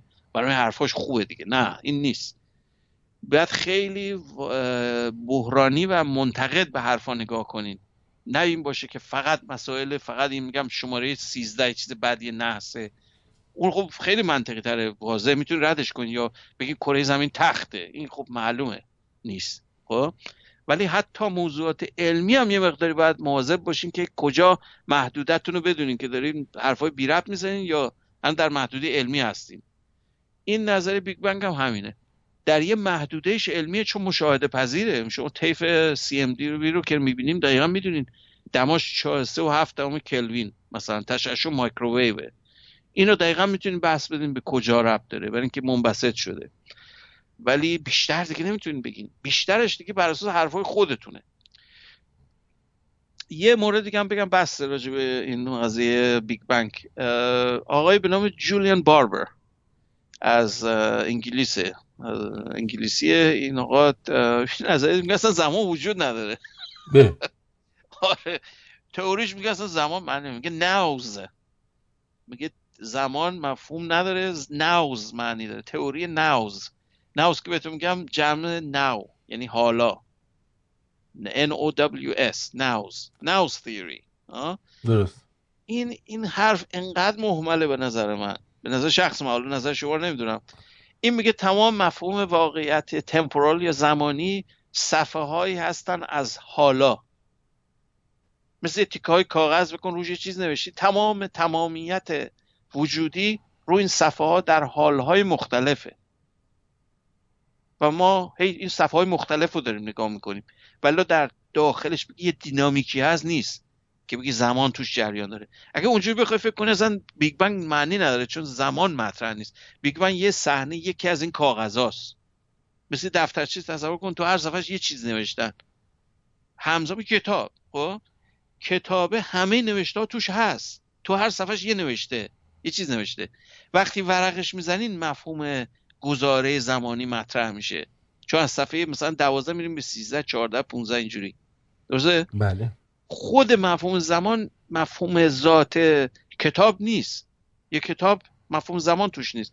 ولی اگر توش حرکت کنین مثل فیلم. فیلم رو من می‌تونم به صورت ویدیو تیپ بهتون بدم دی سی دی یا تیپ یا بلوری یا هر چی. تمام فیلم رو اون فیلم رو دیسکه است. از اولش تا آخرش درسته نه؟ می‌بینین حرکت بکنه نمی‌کنه. تا تو دستگاه نظرینش مفهوم نداره زمان براش. دقیق کردین این میگه اونجوریه زمان.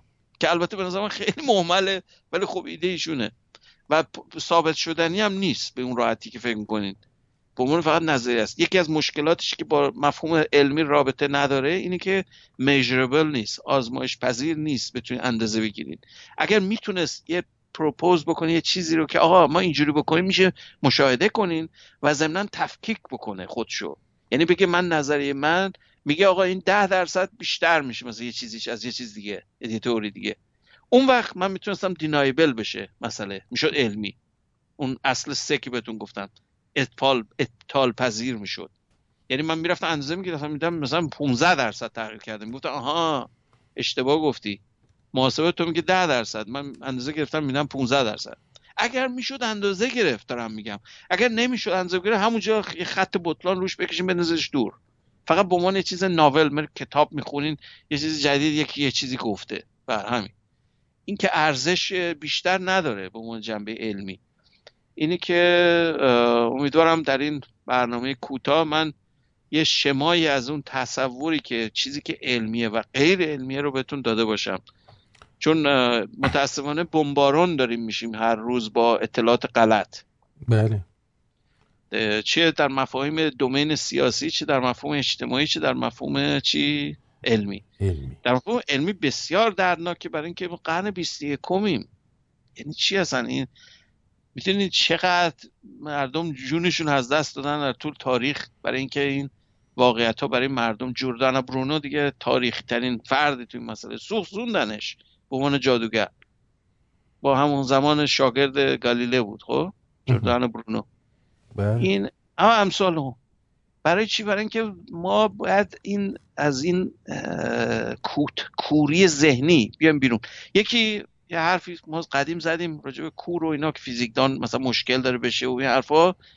من یه اشاره بکنم. کوری اپتیکی که چشمتون نبینه مشکلی نیست. یه سنسوره یه آشکارسازه. میتون با هزار روش دیگه اطلاعات رو به مغزتون برسونید کوری ذهنی نداشته باشیم. اگه کوری ذهنی داشته باشین به مراتب مشکل بالاتر دارین از کوری بینایی که نه. چشمتون نبینه.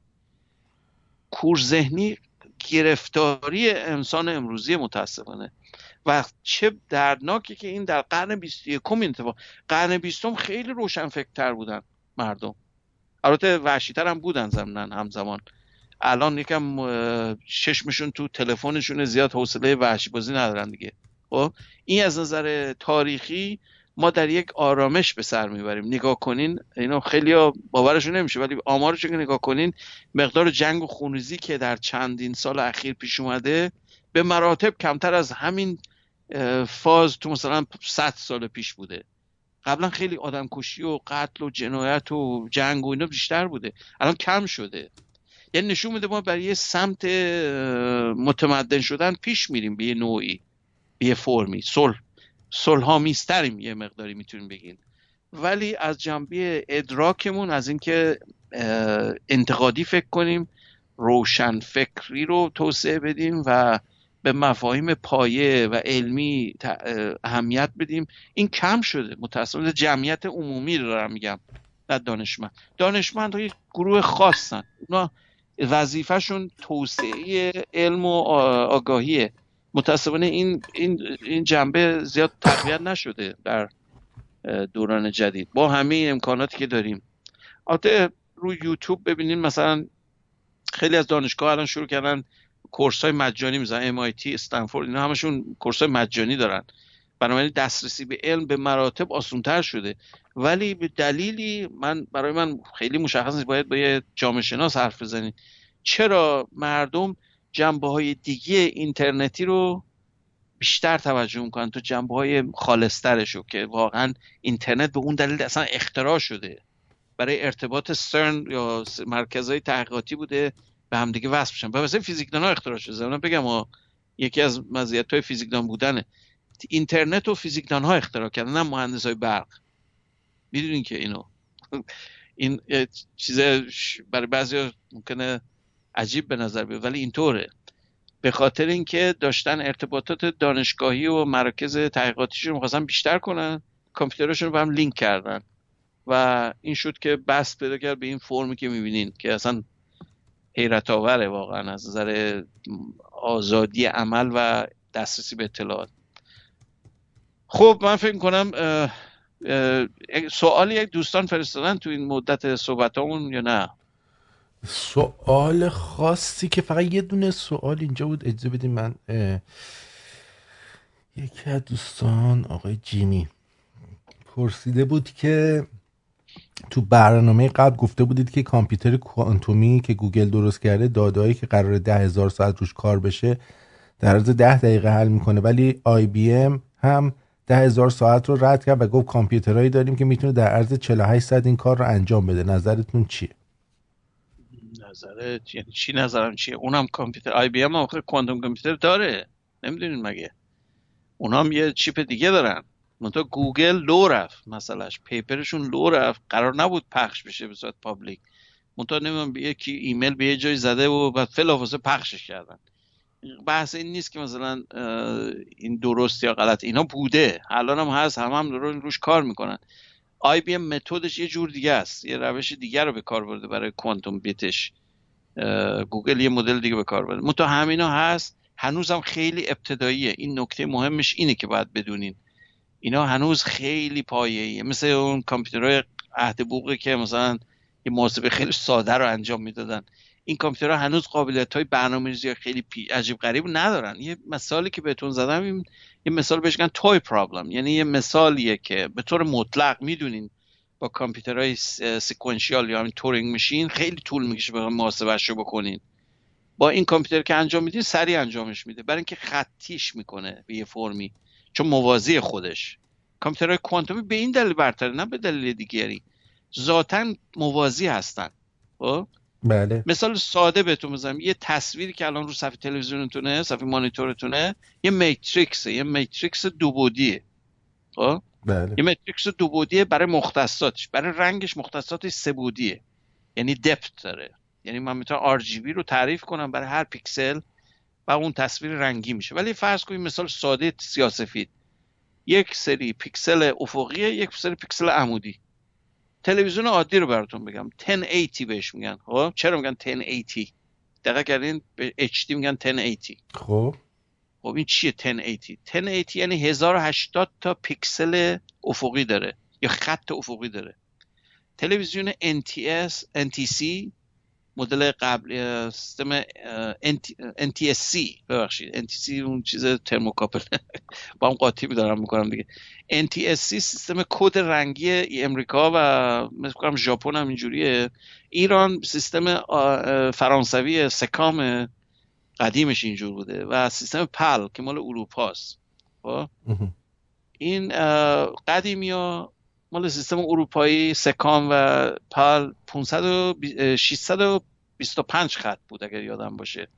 سیستم امریکا که برق اه، 110 60 هرتزیه 100 اه، 522 خط بود اگر اشتباه نکنم. این عددش مهم نیست مثلا اینکه تعدادش نصف HD بود. یعنی مقدار خطوطی که رجایی که تصویر درست می‌کرد نصف این چیزی بود که الان شما می‌بینید. خب؟ این HD اینو هر پیکسلی رو که تصور کنین درست؟ بله.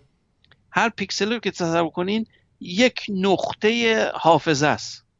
اگر بخوام به صورت حافظه بهش نگاه مثل تصویر خودتون رو روی تصویر می‌بینین یا جی پک مثلا یا تف یا هر فرمتی که تصویر رو ضبط کردین. این پیکسل یک نقطه است در حافظه که وقتی به این نقطه ماتریکسش می‌رسه مختصات مثلا 1005 مثلا و مختصات 203 یه نقطه است رو صفحه من برای اینکه این تصویر به شما نشون بدم یه رجیستر یه چیزم اه، باید مجبور اینو اسکن کنه. یعنی همجور عبور کنه از روش. سیستم نمی‌تونه همزمان همین رو بهتون یه دفعه با هم بیاره. خب؟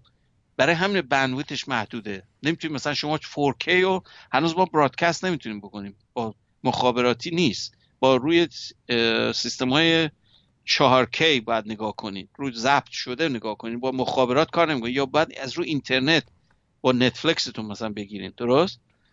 این به چه دلیل؟ برای اینکه سیستما پشت سر همه. بله. یعنی نقطه به نقطه بعد اطلاعات رد بشه.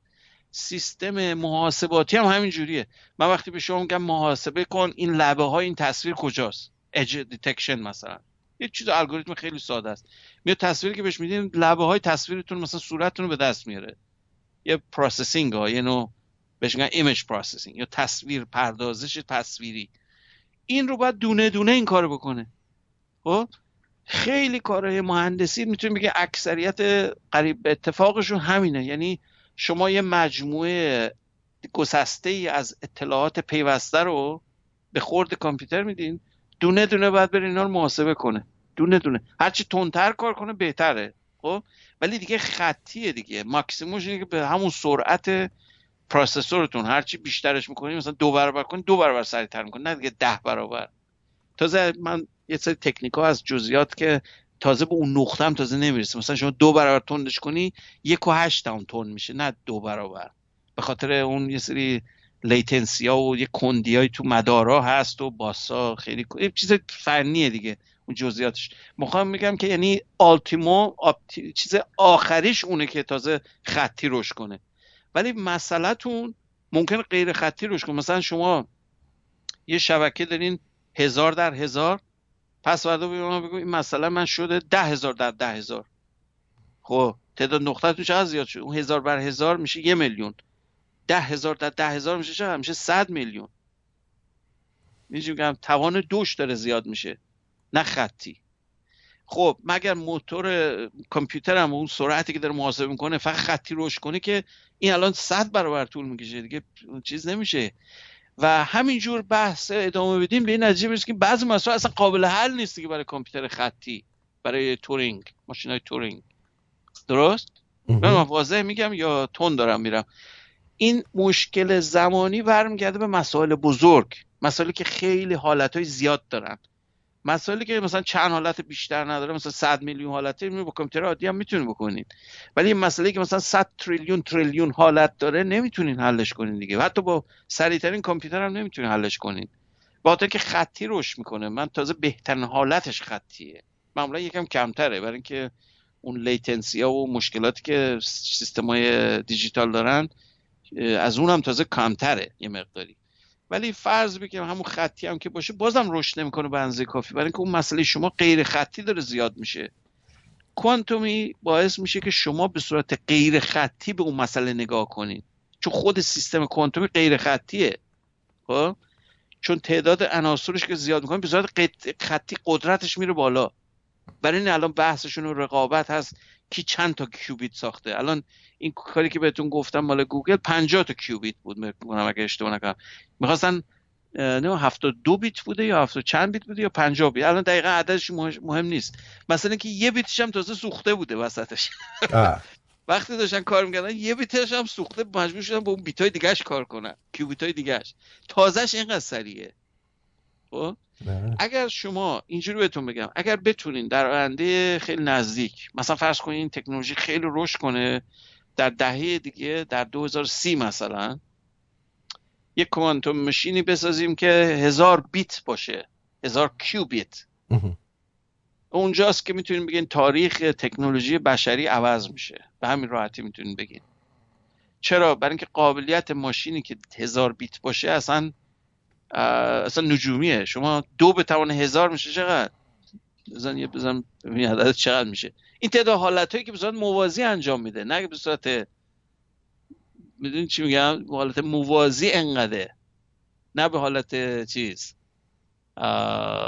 سری. به صورت موازی انقدر میشه. دو به توان هزار میشه. میشه ده به توان سیصد و یک. یعنی ده 300 تا صفر داره بغلش. این اصلا یعنی چی؟ یعنی تمام کائنات مرئی انقدر اتم و ذره توش نیست. خب؟ این نشون میشه بهتون که من با اگر همچین ماشینی درست کنم که خیلی غیر عادی نیست. اگر بخواین تئوریک بهش فکر کنین هزار تا کیوبیت تو بغل هم بذاری خیلی جا نمی‌گیره. چون اینا چیزای اتمی هن دیگه. مقیاس ماکروسکوپی که حالت کوانتومی نمیشن اینا ماکروسکوپ ماکروسکوپیک برای همین هزار تاشم که بغل هم بزنیم بازم چیز میکروسکوپیه. ریزه. یه چیز خیلی ریزی. اگر بتونیم هم چیزی درست کنیم و بتونیم باش واکنش بدین که بشه برنامهش بهش بدین شما محاسباتی می‌تونید انجام بدین که اصلا در تاریخ بشر اصلا تصورش هم نمی‌شده بکنین و از اون تاریخ به بعد علم عوض میشه. به همین به همین راحتی بهتون میگم. اگر کسی شک داره با من تماس بگیره صحبت می‌کنیم. ولی مطمئن بدونین تاریخ بشر در دو حالت عطف نقطه عطف داره در آینده.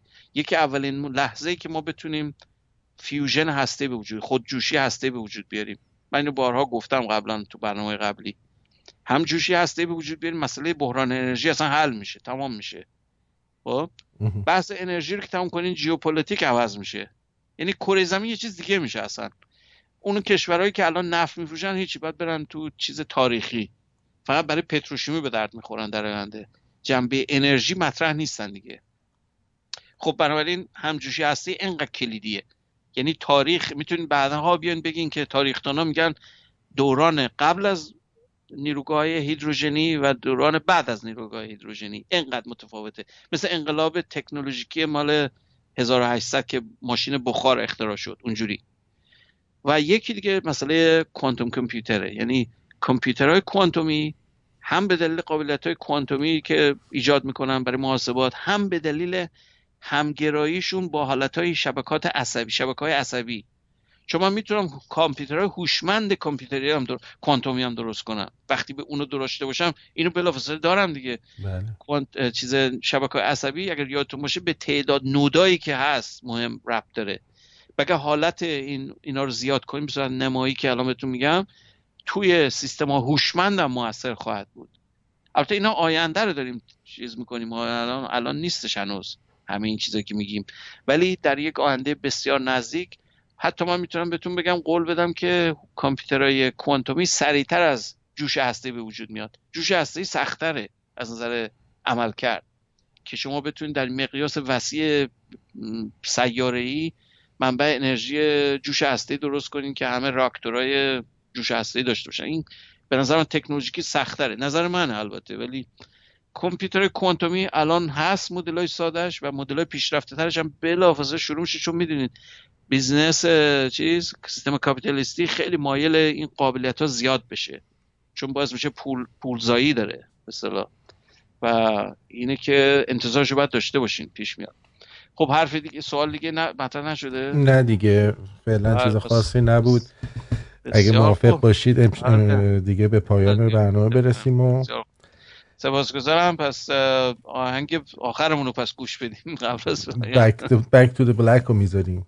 بله بله. این خانم قبل از اینکه اجراش کنیم من بگم خیلی دردناکی که در 27 سالگی به خاطر مسمومیت الکل فوت شده بله. در 27 سالگی. خیلی دردناکه ولی صداش فوق العاده است بعضی واقعا جنبه معروفیت و شهرت رو ندارن واقعا. دیگه حالا من. صداشو من. خودم خوشم میاد. حالا شما رو نمی‌دونم ولی من بله دیگه تقریبا این جاز می‌خونه دیگه. خیلی آره زیبا می‌خونه. بله. بسیار زیباست. امیدوارم خوشتون بیاد. بله دوست دارم. سپاسگزارم بدرود. روز و شب خوبی داشته باشید. شما هم همین